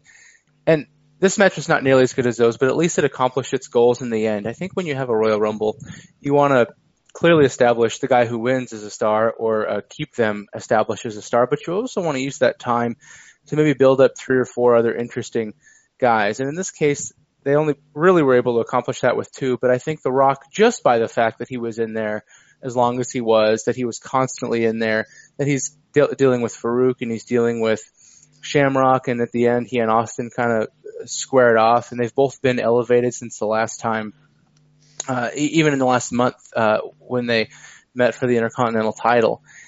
And and then you have Foley, and you know it's a bit of a comedy spot, and it does make him look kind of weak, getting eliminated three times. But you had that exposure where you had Cactus Jack and Dude Love and Mankind, and you know just the fact that Mick Foley had that exposure and the fact that he was in the match consistently and that his entrances popped the crowd, it establishes that those three characters are probably three of the top ten characters they have on uh, on screen right now. So the match didn't have any stars in it other than those three, but if you look at it, Austin, you know, was the obvious winner. That goal was accomplished. Rock continues to look good, even though he wasn't necessarily booked to do anything memorable. And then Foley being given that opportunity to focus, uh, to showcase all of his characters. I think we're going to look back at this Royal Rumble and think, well, not the best Royal Rumble ever, but those three guys, uh, you know, stars burned a little bit brighter, uh, at the end of the match. Devinder. Um, yeah, it uh, the last part did help. Um, the only thing that I have a problem is you mentioned the '92 Rumble, eh, which is everybody's favorite. But look at who he went through: Hogan, Justice, uh, Macho Man. You know, when there's star power, I believe it makes the winner look that much better. I mean, of course, it's it's Austin's time to shine, but who did he go through? Honky Tonk Man and D'Lo and Henry Godwinn. Okay. Who else? And uh, the three faces of Foley and The Rock. That last segment with The Rock just showed showed us how much they trust The Rock in a spot like that. They're like, we're, we're going to push this guy, but you're right there behind him probably. So you're going to be there with him. And uh, he got his spots in, and um, not anything during the match itself, but at the end, uh, he sold the elimination well, and it was Austin's match to win. I just uh, the only problem I have is is the lack of star power. If the honky tonk man lasted that long, then it tells you who they don't have and who they do need. You know.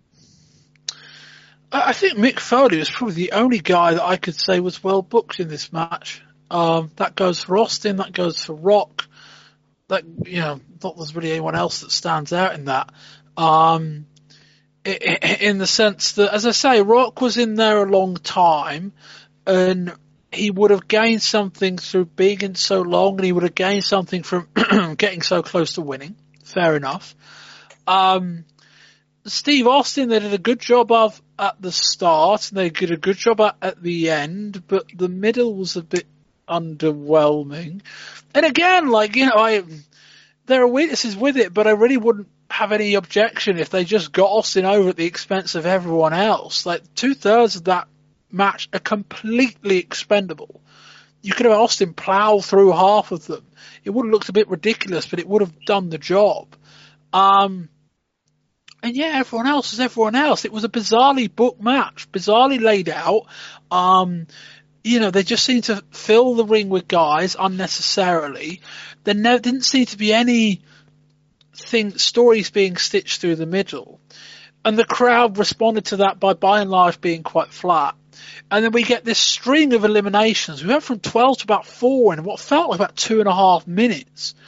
Um, and then we got to the final two and the crowd kind of woke up. In the sense that you're going to wake up because you know the end's coming.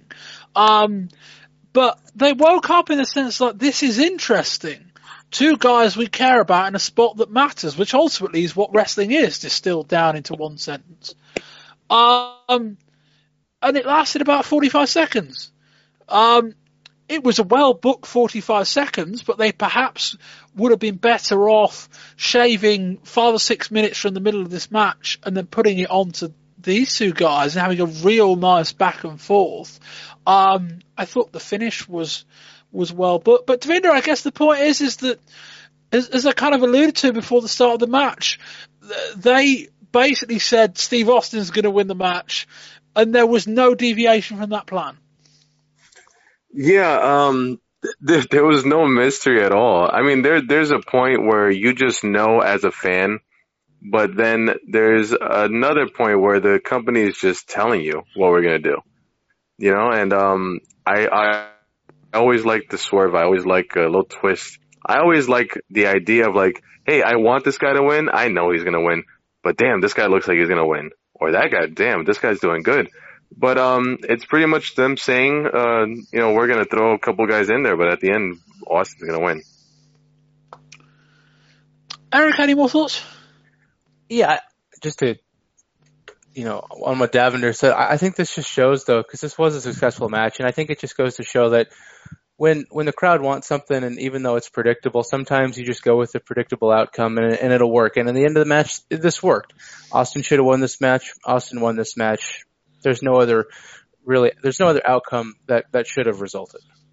Yeah. Um, it was more a case of it was solidly booked and they chose the right outcome, but it was a bit dull. Right. Uh, I think will be my, uh, uh, synopsis. We get a nice video package from Michaels and The Undertaker, and it is time for the main event. Shawn Michaels with Triple H in Chyna versus The Undertaker in a casket match for the WWF title. Michaels starts out hard and throws a crotch chop to the crowd, but Undertaker cuts him off. Holy shit, Michaels goes for a crossbody out the corner. Undertaker actually catches him in a two-handed choke and then basically deadlifts him. He throws Michaels over the top rope and Michaels catches back on the edge of the casket. Apparently did some damage. He was he's kind of out of action for the rest of the month. Uh, Undertaker kicks Michaels straight into the casket. Michaels bolts to the outside. Undertaker drops a punch from the second rope. Michaels gets sec- uh, sent over the top and boots the camera on the way down. Michaels gets rolled to the casket. It's so big, Undertaker can't even reach through the ropes to close it. The lid partially shuts, and when it reopens, Michaels lobs some powder into Taker's eyes. Michaels hits a moonsault onto the standing Taker, then Irish whips Taker into the ring steps. Taker wears that hard on his knees. Michaels then has a fantastic looking pile driver onto the ring steps. That looked great. He rolls Undertaker into the casket, but Taker gets a shot in and punches Michaels over the top rope back into the ring. Michaels hits an elbow drop from the top rope, follows up the switching music. Jim Ross about the elbow drop said, nobody does it like that anymore, in a less than veiled reference to Randy Savage. Undertaker's out cold. Michaels rolls him into the casket. He almost falls in an attempt to close it. He stands over the top, crotch chops, and Taker gets up and chokes Michaels. Returning to the ring, Taker hits a back body drop. Taker goes for running something. Michaels ducks it and Taker falls into the casket. Michaels goes to the top and actually drops an elbow into the casket. He did a great job with that, jumping off the top rope. It, you know, also he had to kind of, you know, curl up a bit, but that really good. Um, the lid closes with them both inside. Michaels gets out and Undertaker drags him back in. Beautifully shot across the ring by the cameraman as Michaels is like clawing for dear life trying to stop himself getting dragged back inside.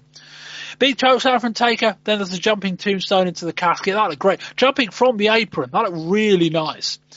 It's 1994 all over again as out come the New Age Outlaws and Degeneration X. Or was that 95? 94. Uh, no, that was 94. That's right. Um, the lights go out and then a big pop for Kane. Kane comes out, he cleans house, and Undertaker uh, and Hunter and Chyna get Shawn out of the casket, and it's just Taker and Kane left. Kane sets off his pyro, or at least he tried to, but nothing actually happened. He then punched Taker, he then chokeslams Taker into the casket and shuts the lid.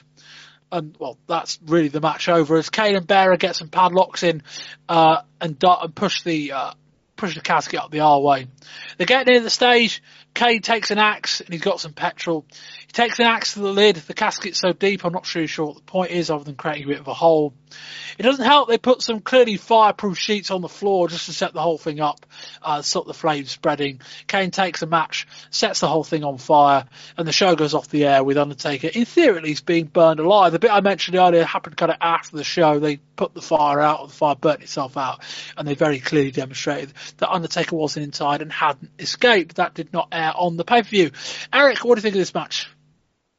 God, I'll, I'll I'm going to take the end segment first and work backwards because God, this just got that that end segment with the fire got Kane and Bear. That just they represent pure evil. I mean, this is this is new new ground uh, for the WWF. This is by far the best Mania build for Taker ever, and I don't think that's really a debate. It's so good, so amazing. So back to the match. Shawn Michaels is just the best, isn't he? I mean, sometimes in wrestling you get two performers who are perfect in ring foils, and Shawn Michaels is great on his own, and The Undertaker is hit and miss from times, but Undertaker and HBK might just be the perfect pairing in North America right now in terms of two guys that can put on a, a fantastic main event. We've seen it three times in the last six months. Great show stealing matches.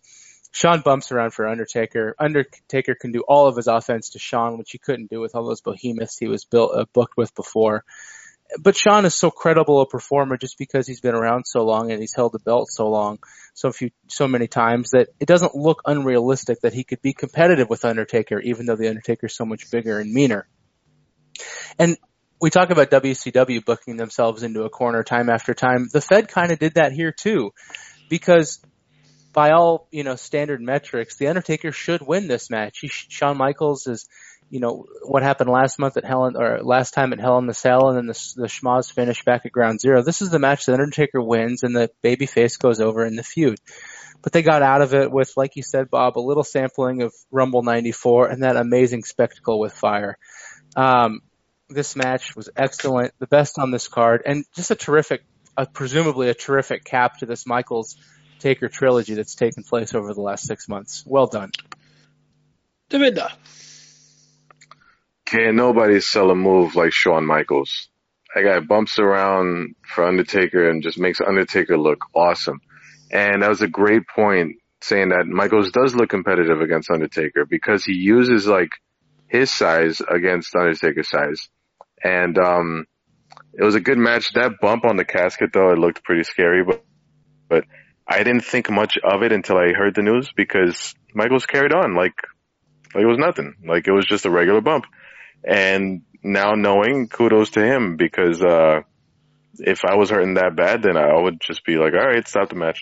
But, um, the guy has guts. The guy loves the business. Um, and, uh, it, it was just a great, great, great match. And, um, the end, all I can see is Paul Bearer's hands up and his arms extended in like, like, or something, just watching evil take place and loving the result.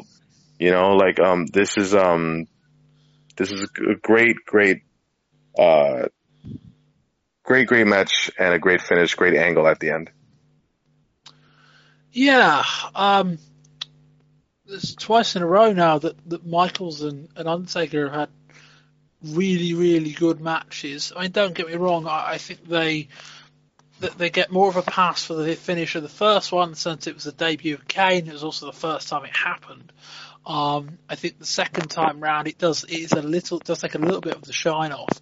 Um, but I think one thing we see in WCW is that they're capable of putting big names out in main events, but they're really not capable of having big name level main events. Even their good main events aren't that good on the whole. Um, Shawn Michaels and Undertaker really pulled out a lot of the stops here and went really, really hard to do some really unique stuff. Like, you know, the, the, the elbow drop from the top into the casket was a hell of a shot.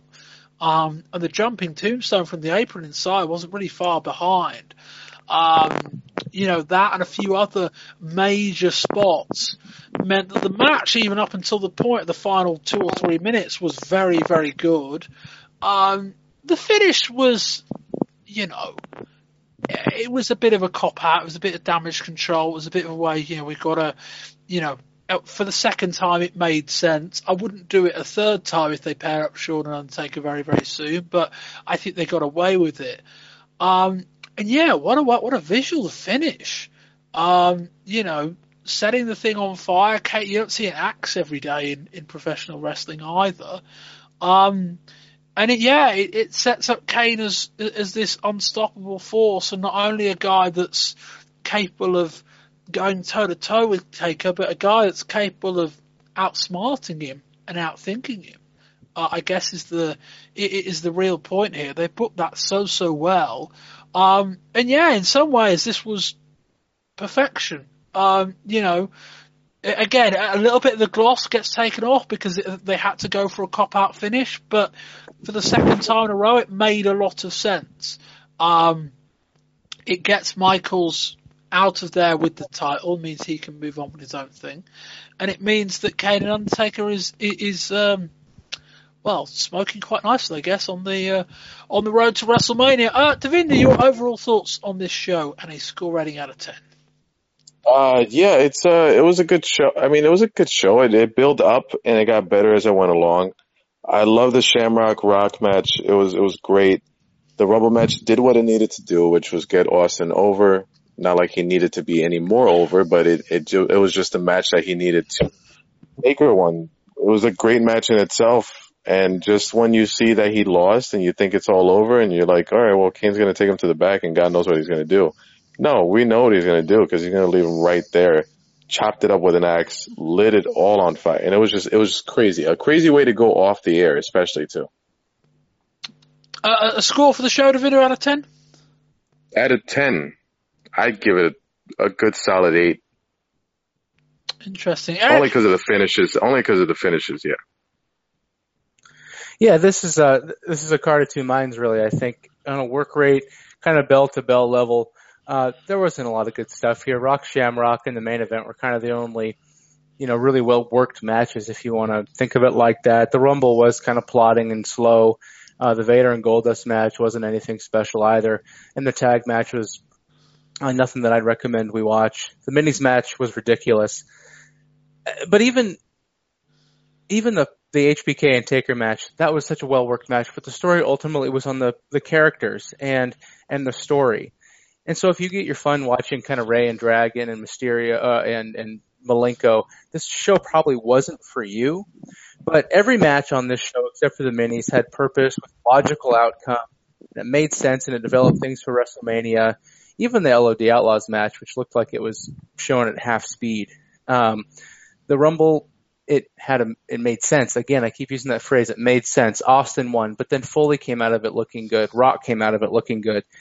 And with the way things are, you know, this is the purpose of the Rumble. You want to be able to look forward and see what WrestleMania might look like because the whole point of the next eight, nine, ten weeks is to make that card as appealing as possible. The Mike Tyson variable really screw things up, but as of right now, it looks like we're going to get Austin Michaels, Taker Kane. They haven't resolved Rock Shamrock, so maybe there. Um, there's issues with Triple H and Owen and Jeff Jarrett. We'll see how that resolves. And then on Raw, they've already established Jack and Charlie as the next, you know, feud with the New Age Outlaws. So we can really see these feuds building towards Mania, and that's the purpose of the Royal Rumble, I think. Um, on a work rate level, not a great show. On a storyline level, you know, near perfection. Overall, I'd say this show is about a six out of ten for me. Yeah, not lots of different to, to what you said, Eric. Really, I, I think you know there's there's there's times that we've seen say WCW shows with great work rate but poor booking. Um, you know, this was a show with uh, pretty indifferent work rate, with the with one or two exceptions you quite rightly point out, but a generally well booked show. Broadly speaking, I don't think the Rumble was well booked, but ultimately they they could have booked a far better Rumble and yet left in a much weaker position. They booked a bad Rumble, but at least Austin got out at the end of it as the guy. Um, it took us an hour to get there and not a lot happened in the middle, but that did serve its purpose. The main event was very, very good. As I say, I think if the, if the Rumble's the, the beginning of the, you know, the kind of road to WrestleMania, then this is the, it- it's, it's meant to set up plot points moving forward and give me stuff to be intrigued by going forward. Uh, they've done that. Uh, and so in that sense, job done. I'll split the difference. I'll say seven out of ten. Mike, it is unquestionably an honor and a privilege to have you standing in a World Wrestling Federation ring. Well, it's just a pleasure for me to be here. Rick. I even I've been a fan. I've been following ever since I was eight, nine years old. Um, I'm just happy to be here. Who are some of your old time favorites in the WWF? Bruno Sammartino, Yeah, all right. Don Leo Jonathan as well? Nikolai Volkoff. Man, I go way back from the 70s. I'm just proud to be involved with this. You know. All right, now, ladies and gentlemen, the moment we have awaited. The big announcement, and the announcement is that on March 29, at WrestleMania, in this very ring, Yeah. Iron Mike Tyson. Well,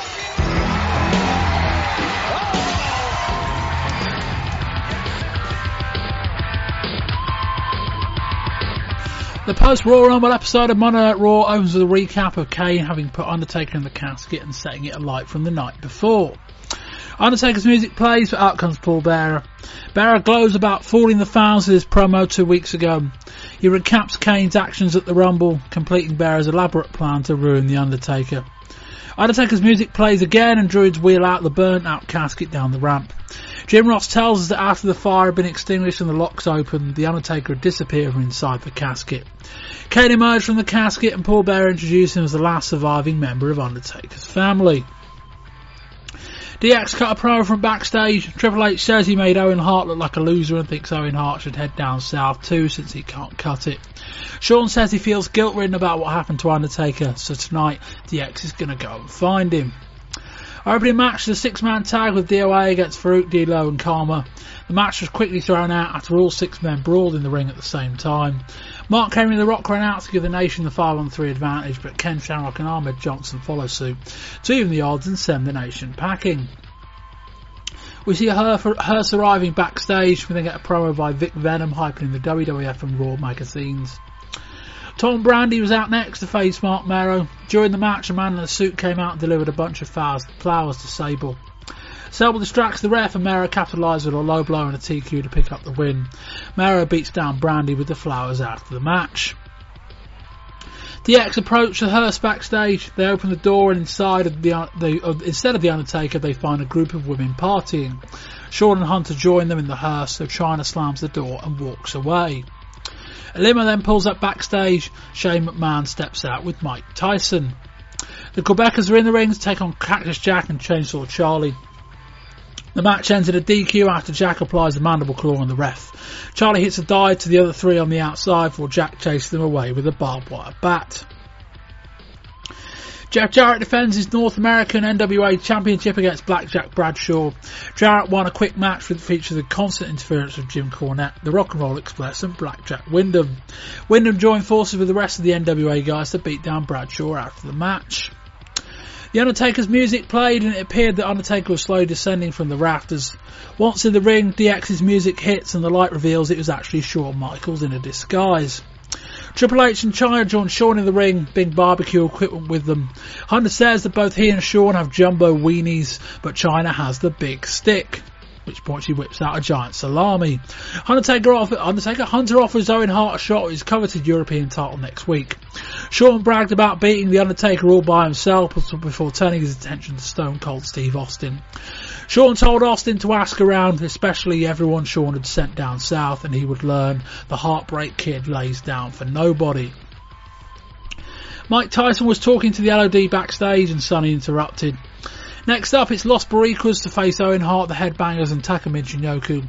Owen Hart picks up the quick win with the sharpshooter on Jesus. Cole then interviews Owen, who accepted Hunter's challenge for next week. Tyson was shown backstage with the Nation of Domination. The Rock was out to take on Ahmed Johnson. With the help of Mark Henry, the Rock picks up a quick win. Charlotte runs down to chase Rock and Henry away. Cactus and Chainsaw show off their barbed wire bats to Mike Tyson backstage. He's then shown backstage with DX comparing biceps with Chyna. The Godwinns challenge New Age Outlaws for the WWF Tag Team Championships. Billy Gunn picks up the win after hitting Phineas with the stuffed toy pig, which Henry Godwinn tore open to reveal had a brick inside of it. Vince McMahon came out to the ring and brought out Mike Tyson with his entourage. Tyson said he was happy to be there and he'd been a fan since he was eight years old. Vince asked who his favourites were and Tyson just blurts out Bruno Sammartino in, in a great moment. Vince said to start to begin making his announcement but Steve Austin music hits. Referees and agents flood the ring to keep Tyson away from Austin. Austin said he was sick of watching Tyson making friends with everybody. Tyson offered a handshake, but Austin said he wasn't there to make friends. Austin said he respected what Tyson had done in, Boston, uh, in boxing, but this was Steve Austin's world. Austin says he wants a piece of Mike Tyson's ass. Austin said Tyson may call him the baddest man on the planet, but Austin was the world's toughest son of a bitch. Austin said in case Tyson was hard of hearing, he had some sign language for him. With that, he flips the fingers. Tyson shoved Austin and all, all hell broke loose. Dozens of men tackled Austin and held him down as Tyson's entourage held him back. Austin was dragged away to the back and Vince screamed over the mic that Austin had ruined it, having to be held back himself. Backstage, Tyson was demanding a chance at the coward Stone Cold as Vince was trying to apologise. Tyson called Austin a coward and then a faggot as we go off the air. The last Raw of the month opened was re- with a recap of Mike Tyson celebrating Stone Cold winning the Rumble for getting an altercation with him last week. Cole reported that Tyson did not want to be a referee at WrestleMania. He instead wants to face Austin one on one. He then said that Shawn Michaels would have an announcement to make concerning Austin and Tyson. Opening match saw Ken Shamrock accompanied by Ahmed Johnson of the DOA taking on Mark Henry accompanied by the rest of the nation. Shamrock kicked Henry with a belly to belly which caused the nation to hit the ring and spark a 10 man brawl until the NOD were forced to retreat. Get a video package recapping Undertaker and Kane, which featured footage of the casket being opened after the rumble, with Undertaker nowhere to be seen. Jeff Jarrett and Blackjack Windham with the Rock and Roll Express and Jim Cornette took on the Legion of Doom. Windham pinned Animal after a pile driver and a shot with Cornette's tennis racket. For the commercial, we see DX backstage with Hunter nude, but Shawn and Chyna holding up the championship belts to cover his nether regions for another recap from last week. DX cut a promo with Hunter wearing nothing but a towel on the European Championship as Chyna tapes up his knee backstage. Hunter said at 50% he's still more of a man than Owen Hart could ever hope to be. Shawn Michaels said he wants to do what's best for the WWF and is willing to step aside from his world title defense at WrestleMania to let Austin fight Tyson. Hunt said that the modest Shawn could still be involved at WrestleMania in some way, and Shawn agreed for removing his jacket to reveal he was wearing a referee shirt. Chyna whis- whispered to him before Shawn had the epiphany that he could be the special ref for Austin and Tyson. Goldust, dressed as Vader, took on Vader. Vader hits the Vader bomb, but the lights went out and Kane hit the ring. Vader stood up to Kane and actually hit a reverse tombstone pile driver, but Kane popped up and hit Vader with a tombstone of his own to lay him out. We see a clip of Funk and Foley chatting in the ring for the show, talking about how much they enjoy watching Chainsaw Charlie and Cactus Jack. New Age Outlaws take on Jack and Charlie to kick off the second hour. After a wild five minute brawl, the match featuring chair shots and low blows, the ref finally had enough and called for the DQ. Jack gave Road Dogg the mandible claw and buried him in chairs, while Charlie hit a moonsault onto the pile to end the segment. Brian Christopher takes on Pantera, with the winner getting a shot at Taka at No Way Out on February 15th. To show how unbiased he is, Lawler said he'd shake the hand whoever the victor was.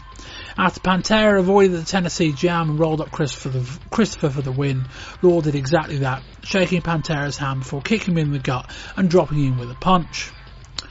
Jack and Charlie were backstage and they were interrupted by DX who sarcastically called them hardcore legends repeatedly. The New Age Outlaws jumped them from behind and the Outlaws and DX beat them up and left them laying. The Headbangers beat the Quebecers when Mosh rolled up Jacques after three minutes, but the Quebecers beat them down after the match. Owen Hart came out to face Triple H. Turned out to be Goldust dressed as Hunter, with Luna accompanying him dressed as Chyna. Owen was unimpressed, but Hunter Dust jumped him and the bell rang. Despite interference from Luna, Owen countered a pedigree, att- pedigree attempt into a sharpshooter for the submission victory. DX appeared on the screen calling Owen an idiot, but Sergeant Slaughter made his way to the ring. Sergeant said Owen had a sanctioned European title shot and had beaten the Hunter's chosen substitute, so Owen was the new European champion. DX were outraged to have the coveted European title taken away from them. Don King sent in a video saying the only thing standing between Tyson and Austin fight was the Nevada State Athletic Commission, which in real life isn't true, but that's the story they're going with. King says he and Vince McMahon will find a way to get Austin and Tyson together for WrestleMania without violating the rules. Steve Austin came out for a promo. He said last week really pissed him off. Austin said Tyson thought he was going to get away with without with pushing him in front of the world, and that isn't happening. He'll knock the gold tooth out of his mouth and make it into a necklace. He tells Tyson that he'll be in Houston, Texas on February the 15th and dares Tyson to show up. If he does, Austin will knock his ass out, and that's the bottom line, because Stone Cold said so.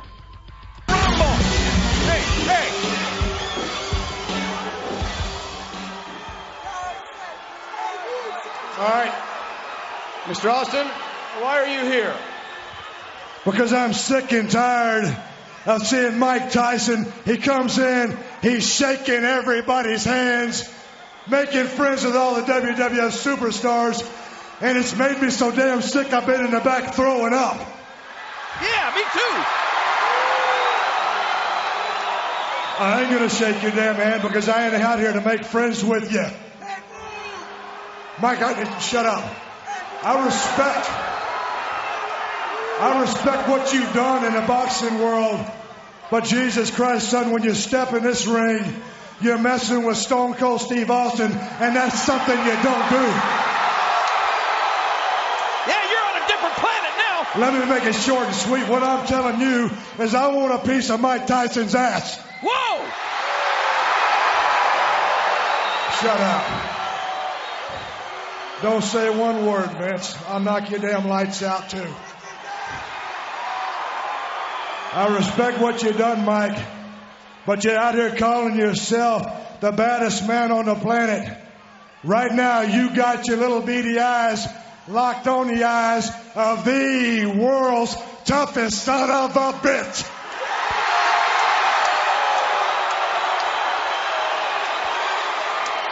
I could beat you any day of the week, twice on Sunday. Do I think I do I think you could beat my ass? Hell no. Do I think I could beat your ass? Why hell yeah. I don't know uh, how good your hearing is, but if you don't understand what I'm saying, I always got a little bit of sign language, so here's to you. Whoa!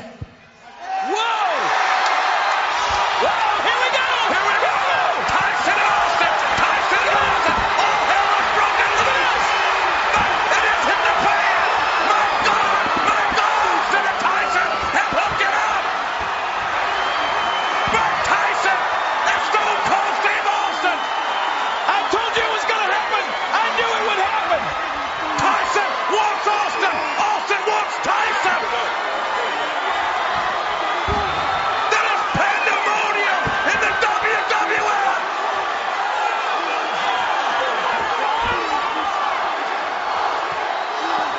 Come on, Tyson.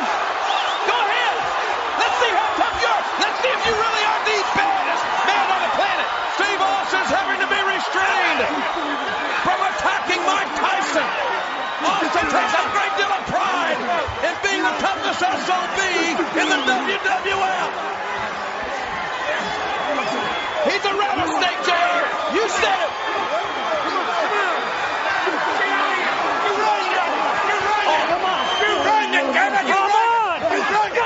Oh, Vince McMahon! Look at McMahon! Look at McMahon! Austin! Vince McMahon said you've ruined it! You've ruined it! What's he talking about? Maybe McMahon's deal with Tyson has been blown thanks to Steve All right. Austin. Finished the month essentially. Um, there's only really one place to finish. Uh, the 19th of January Raw, the night after the Royal Rumble. Uh, Mike Tyson was in the building. Um, they showed him kind of throughout the show fraternizing with people backstage. For what it's worth, reports are that Tyson got on very, very well with people, very down to earth, and this has been, as we kind of alluded to in the news, and this has been pointed out since, you know, he's, he is trying to, you know, repair his reputation, if you like, um, given what, what happened last year. We did cover that on the, on the podcast back last summer. Um, but yeah, Mike Tyson comes out for the for the final segment of the month, backed by his entourage. Um, you know, Vince McMahon starts to interview him. He doesn't get very far in, although Tyson does genuinely seem quite happy to be there. Uh, Vince says, yeah, "Who are your favourites?" He just goes, "Bruno Sammartino," like in a way that was was definitely genuine. Like that That was a great moment. Yeah, that's uh, that's one of the moments of the month. That him just blurting Bruno Sammartino. I Bruno just love how Vince just tries to do another name to try to get him to cheer for that guy too. Yeah, something a bit more contemporary than that, but uh, but there we go. And then Austin comes out, um, and Austin, you know, basically runs it down and says that you you might think you're the toughest man on the planet, but you're in my yard now, and I'm going to kick your ass, basically. Um, and then he flips the two fingers at him, and then Tyson shoves him, and then we get this big brawl, and then it, you know, the the segment basically ends with you know Tyson kind of standing his ground in the middle, surrounded by his guys, Austin being held down by God knows how many people. Um, and, and perhaps almost as significantly, Vince McMahon looking legitimately pissed off, obviously in storyline, but legitimately pissed off at the fact that Austin ruined this, this big moment involving this big star being on, the on the, uh, on Raw. Devinder, what, what do you think of, uh, uh, of all of this? I think in, in, you know, however long we've been doing this show now, God, four and a half years, something like that, um, probably the most significant television moment on Raw, if not on any TV program that we've seen. You know, um, not not taking into account the the possible lack of training that Mike Tyson has gotten in the wrestling world, but um, all it needed was that one shove. You didn't need any punches. You didn't need anything else. That was the one moment that they touched and that's all you needed. Because now it has the fans like salivating at the possibility of anything happening. The way Austin came in was, it was just body language spoke for itself. It, before he even said that that was his ring, that was his ring because he walked literally right through the entourage. He didn't walk around them. He didn't, oh, excuse me. He literally walked right through them.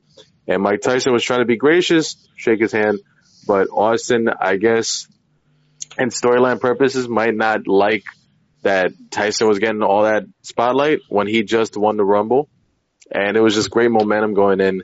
And it was just, it was great. And Vince looked, Vince played it perfectly because he looked like he was legitimately, and now just has us wondering what, what was the announcement? Like, what was the announcement, you know? And now the announcement may change now that there's hostility between Tyson and Austin. Eric, I'm not saying I endorse this viewpoint. It did just come to mind. Did Austin come across as a bit of a dick here? No, and and the Right. reason why is because Mike Tyson, in in, in the broader sense, is is is loathed. Uh, I mean, this is a guy who's been to prison on a rape conviction. This is a guy who bit Evander Fields, Evander Holyfield's ear twice. Uh, this is a guy who's made controversial statements. He's ducked fights. He's mailed it in in huge fights, like against Buster Douglas when he got knocked out.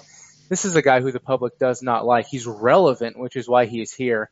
But it's not like he's coming in like Mr. T did in 1985 as this, you know, really well liked pop culture icon. Mike Tyson is akin to a Tonya Harding more than he is to a, a, a Mr. T. And so, no, Austin coming in plays on that public sentiment quite a bit, especially considering how uh, how over Austin is with the WWF crowd. And um, yeah, this was just you know, Bob. I, while we were talking about this, I kind of jotted down just for memory the biggest things that have happened on Raw in the last four or five years, and I think the only ones that I could come up with were the, were the Michaels concussion angle in '95, when Vader attacked Monsoon in '96, Pillman's gun angle late '96, and then Austin stunning Vince last year this is worlds, this is galaxies ahead of any any of those wrestling storylines. This is the biggest thing to ever happen on Raw. This is huge. I don't think it can be understated how how uh, controversial and how much of a flashpoint Mike Tyson is. This is the biggest thing they've ever done.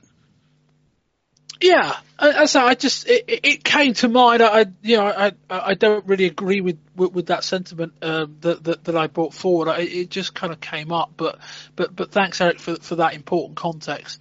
Um, this was excellent, wasn't it? Um, you know, this was like, you know, we talk about framing wrestlers, and you know, there's there, there, there was and there, still is. I don't think Hulk Hogan's contractual situation is formally confirmed yet. Um, there was the thought that part of the reason Hogan might be fishing around the WWF is that they might bring him in for a match against Tyson himself. Um, this was probably better though, as in like, you know, Tyson comes out, as I say, there's this, yeah, this almost like giddy moment at the start. And let's be clear, some of this is very definitely Mike Tyson trying to present a, not a reformed or a changed man necessarily, but you know, trying to take the edge off of the reputation that he currently holds. Coming in, being quite personal, being quite friendly, being quite, cheery, that kind of thing. And Vince gets a couple of questions in. I was surprised at how quickly that segment lasted, but I guess uh, that that part of the segment lasted. But I guess it makes sense. Um, Austin comes out, and you know Austin's straight in on the offense. As I said, I think from for me, the, the the reason that came up was that I kind of felt like Austin's ire at the situation perhaps could have been a little bit more directed at Vince for for opening the door to bring in Tyson, and it would have been for Tyson just for accepting or or taking the opportunity. But Austin presented that really really well, as in you know this is this is my space, you're in my yard now, and you know I control these things. You are the guest, if you like, um, and I am more than willing to to kick your ass and that kind of thing. Um, the segment crescendo really nicely. The the exchange with Austin flipping the V's, and you know, it would have made more sense for Tyson to knock him out, but you can't really go anywhere after that. So the shove, in some ways, made perfect sense. Um, Austin then getting, you know, yeah, there was about 25 people in the ring by this point. So when, uh, when Tyson shoved Austin and Austin goes to get a shot in back, they just kind of swarm all over him and take him down. Um, and then Eric, I, I, I almost think like as big a takeaway, not that it was the bit getting the headlines, not that it was a bit that overtly involved Mike Tyson, but I think in the wrestling universe, as big a takeaway was Vince McMahon that last 30 seconds, you know, having to, they, they, they were holding back Austin for attacking Tyson, they had to hold back Vince for attacking Austin. And Vince looking more mad than I've ever seen him look on television, saying you've ruined everything. Um, uh, another brilliant aspect of this angle, Eric. They never really did follow up consistently after Austin stunned McMahon last year. And so this this does continue to keep those embers burning if they ever want to uh, come back to that and have you know Vince McMahon, who has been established as the on-screen owner and chairman of the WWF now finally after all this time. Uh, it just uh, again like we said with how somebody should have come in and, and, cleaned house in the middle of the rumble, whether or not they do anything with that in six months time, it doesn't matter because it gives them the opportunity to do so. If you're Vince McMahon and you're the owner of the company now on screen and behind the scenes, you're going to be pissed off that you've gotten this mammoth coup by, you know, convincing the most controversial figure in sports, Mike Tyson, to come in and work a match or work with a match at WrestleMania if if that's your boss and you screw that up, your boss is going to get mad at you too. And it makes sense that Vince would get mad at, at Austin. There's natural friction there because Austin is this anti-authority figure, which includes Vince. Of course it does. And so this is something they can continue to keep the embers burning and come back to it down the road if they need to, or if they need to pivot off of it, it makes sense in the moment too. So yeah, I think that was just an excellent detail. And of course, of course Vince would get mad. So again, this is like an onion, this storyline, this, this segment. We can keep peeling it back and peeling it back, and every time you find something new that just makes this probably the best segment on Raw of all time. Devinder? Um, the onion metaphor is, is perfect. Um, another detail that I liked is that when, uh, when Austin came out, all the officials came out, and it just made you feel like, wait, maybe this isn't supposed to happen? Maybe Austin came out on his own. Maybe he just walked through everybody and they're trying to stop him and continue the segment as planned. You know, um, Tyson Austin is just money. That's just money everywhere. And just look at how the media ate it up. It was just everywhere. Everybody was talking about it. You know, you touched on Hogan for a second. And, um, like you said, it, it could not have been done like that. Hogan would have done a brush pointed at him and done his little ear thing. But Austin being the brawler, um, coming in just like you're saying, like you're walking into my ring, you're a guest in my house. This is not going to happen. And, um, Vince, I, I, I was hoping that Vince would probably not let Austin be on the mic as much to make it look that much more real. But, um, the segment was beautiful and it sets up so many things. Now you're thinking like, well, is Austin going to go after Michaels now or is he going to go after Tyson? what's going to happen? Yeah. Um, very, very well done segment. Very, very well executed. Um, a big headline grabber did very well for them in the ratings. You know, the, there's very little wrong you can say about that. It sets up a lot, and I think that's where our discussion kind of has to go now. Um, you know, I, I I don't think there were ever seriously any plans that Mike Tyson could be involved in a match. You know, there's a, when I talk about there being 30,000 words on Mike Tyson in the, in the newsletters this month, most of that was not news. Most of that was, you know, quite rightly Dave Meltzer and, and, and Wade Keller basically speculating on, on where that might go. There were thoughts that, you know, thoughts that he could pay him enough money. He could do some kind of work match involving, uh, sort of shoot match involving Tyson and, uh, and Ken Shamrock if you wanted to do that, which, would be bloody interesting to watch if you could find, you know, something that would be comparably interesting. Um, there were thoughts that, you know, they could do a, an actual match involving Tyson and Austin or Tyson and Hogan, which is again different. Um, How about but, Tyson and know, Marc Mero? Yes, was was another one they they that, that was mentioned again, not not seriously, I don't think, but there was the thought, well, you know, if you if if, if perhaps they'd have put Marc Mero any differently at any point in the last eighteen months, then maybe. yeah. Um, but it, it, it looks like they're shaping for, for, for, you know, and the whole point really was that Tyson is trying to get back into, uh, into boxing. He's still suspended, and the suspension is indefinite. Um, although apparently it will be reviewed probably around the one year anniversary of what happened last summer. Um, and basically the thought being, well, you know, they did Evander Holyfield and Michael Moorer, and that did very, very badly on pay per view. And the thought is that they might have to lift the suspension on the basis that Tyson's the only star they've got. Um, WWF kind of thought, well, there's no fucking way the Nevada State Athletic Commission are going to clear Tyson for a wrestling match. So let's pretend like we want one and then say, well, it's their fault. Um, and Marc Ratner from the Nevada State Athletic Commission basically went, yeah, it's fine. It's, it's, it's entertainment, right? Nothing to do with us. So you can do what he likes. And WWF basically, oh shit. Um, so I think they're still going to use that excuse. Just hope no one notices. Um, but basically, yes, they, they kind of left this show and the big angle and the big closing thing on the on the show was what, amongst other things, Tyson calling Austin a faggot on air, which wasn't ideal. Yeah, I This was I was kinda- gonna actually bring up that point. Um, that was uh that was like, oh man, this is beautiful. And once he said that, I was like, ah, crap. Like here come the emails and here come the hate mail and the complaints. Tyson's the, Tyson's the heel. Yeah, the the idea with this Fair whole thing apparently is they want to make him the babyface. Um, I don't know how that's going to work. Um, I guess we'll have to see how it plays out. Um, Devinder, what do you think of this direction though? I mean, yeah, Tyson will cost them a fuckload of money, whatever happens. Um, yet by osmosis, if nothing else, everything seems ten times bigger with him around, even if him being a referee or an enforcer feels like a bit of a letdown. Um, well, I mean, the the thing that I noticed is that Austin could have come out and just said, "You're in my ring, and this is my ring," and he could have just said the whole territorial thing, and the shove and stuff could have happened. Did say, "I want a piece of Mike Tyson's ass," which means I want to fight. I want you in the ring. So does that open up something up in the future? How long is Tyson's uh, participation for? I mean, does it last only to WrestleMania or does it go on maybe afterwards? Who knows? I mean, it, it, it just opens up so many things, but then you got Austin by contract and by storyline should be facing Shawn Michaels.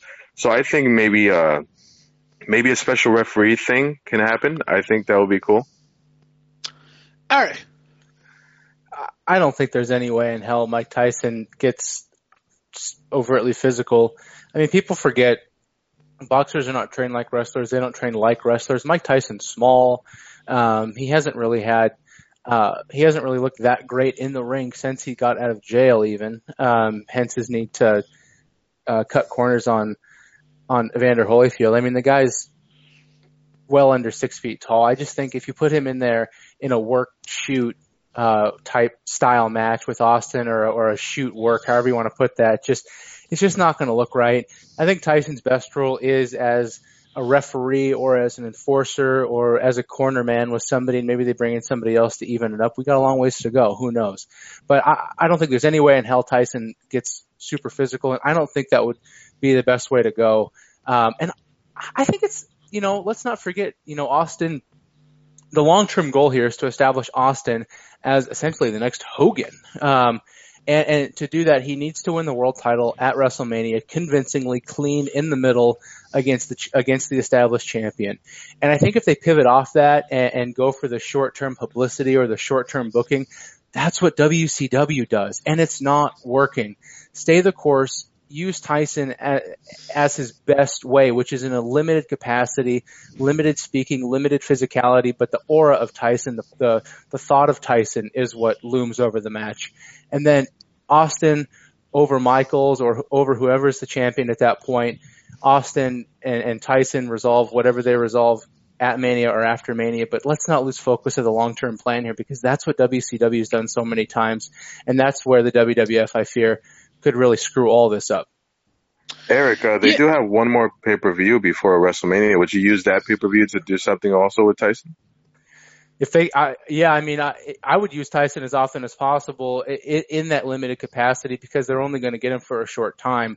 Uh, but I, on the other hand, that February pay per view is always kind of a wasteland. I don't know if you, you you might even devalue Tyson by putting him on one of those in your house style shows. So I think I think there's two minds to that point. I was to say, I'm not sure I'd use Tyson more than maybe twice between now and WrestleMania. Um, like, I, I don't know that you, you want to take that edge off. And again, like, I, uh, to a point, the storyline kind of writes itself. I don't know what Tyson keep turning up necessarily would do to enhance it. Um, but I, I think the key point here really, and the, the, the thing with, you know, they really are trying with Austin. And it's working. Let's be honest. Austin's been working with MTV this month, I think, on some NFL, you know, to speak of Super Bowl, NFL, etc., um, halftime stuff for them.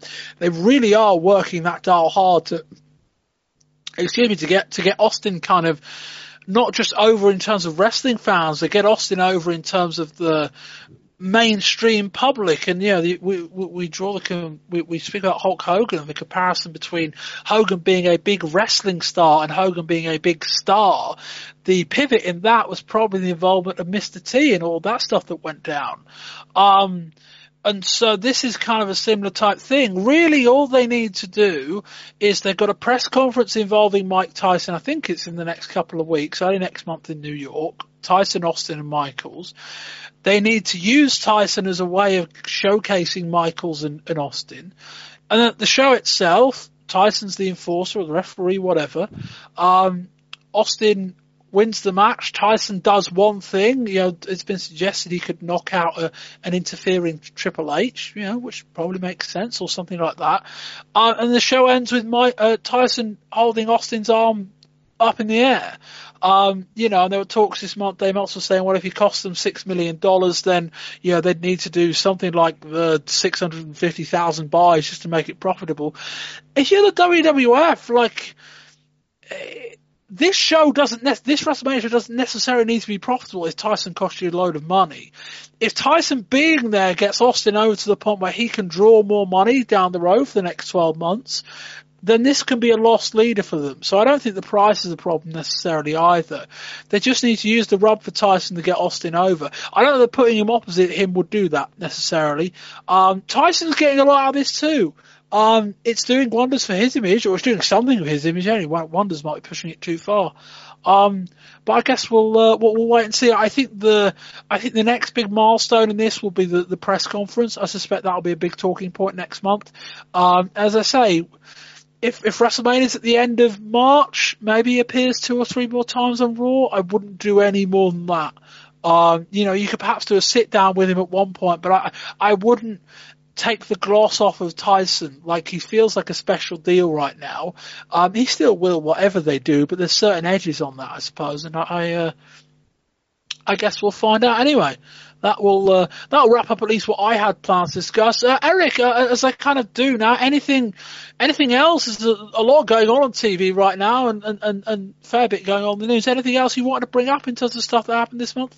You know, compared to this Tyson and Austin angle, and I, you know, let's before we go off, let's just give credit where credit is due. Jim Ross was also an integral part of the television presentation of that angle. His his call was just fantastic as it as it's becoming more and more frequent for for Jim Ross. Uh, but you know, no, I think just watch Raw, keep up with it. But we've really touched on. There's only three or four really relevant things going on right now, and, and they're really really good. And it it be I think disappointing to water all that down with this NWA nonsense or whatever the hell's going on um, uh, outside of. I, I like the fact that in in December Vincent McMahon said you're tired of old style wrestling, and then three weeks later we do an angle involving Jim Cornette and the I NWA. was just about to say that too. Yeah. Um, Oh, bloody yeah, yeah, hell. It's just you know watch it for your own amusement. Jeff Jarrett. is- Spoiler alert: Jeff Jarrett is no more tolerable than he's been in the last four years. Or no more over. Um, you know, the, I thought the Owen Hart thing they did was a bit weird.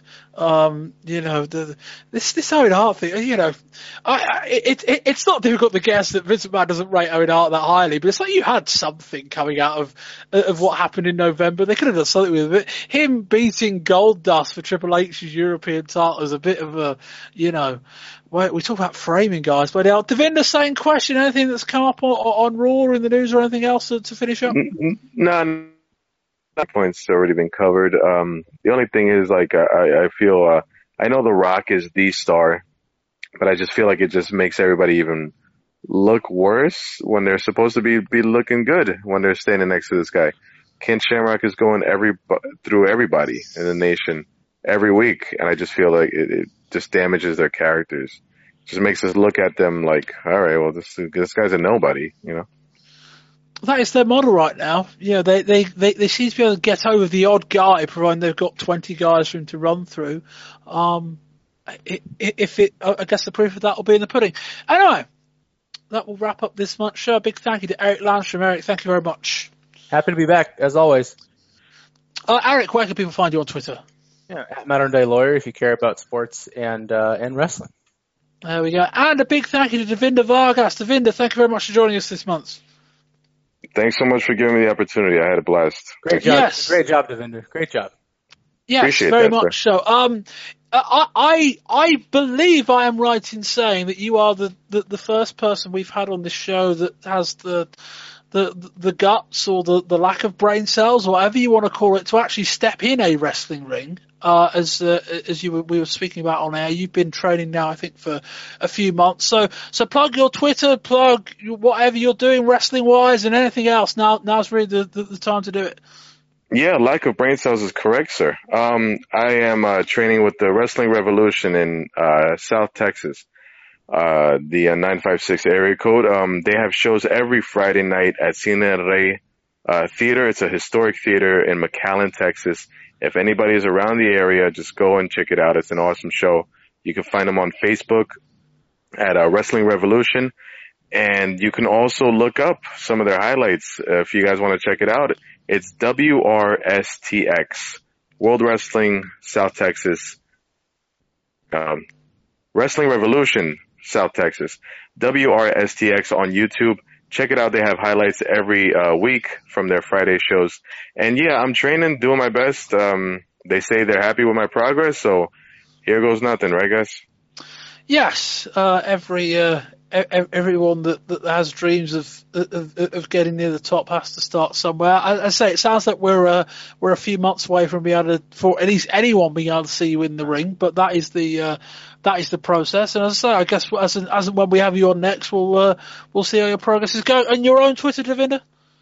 Uh, D's Nuts Comedy, D-S-N-U, all one word.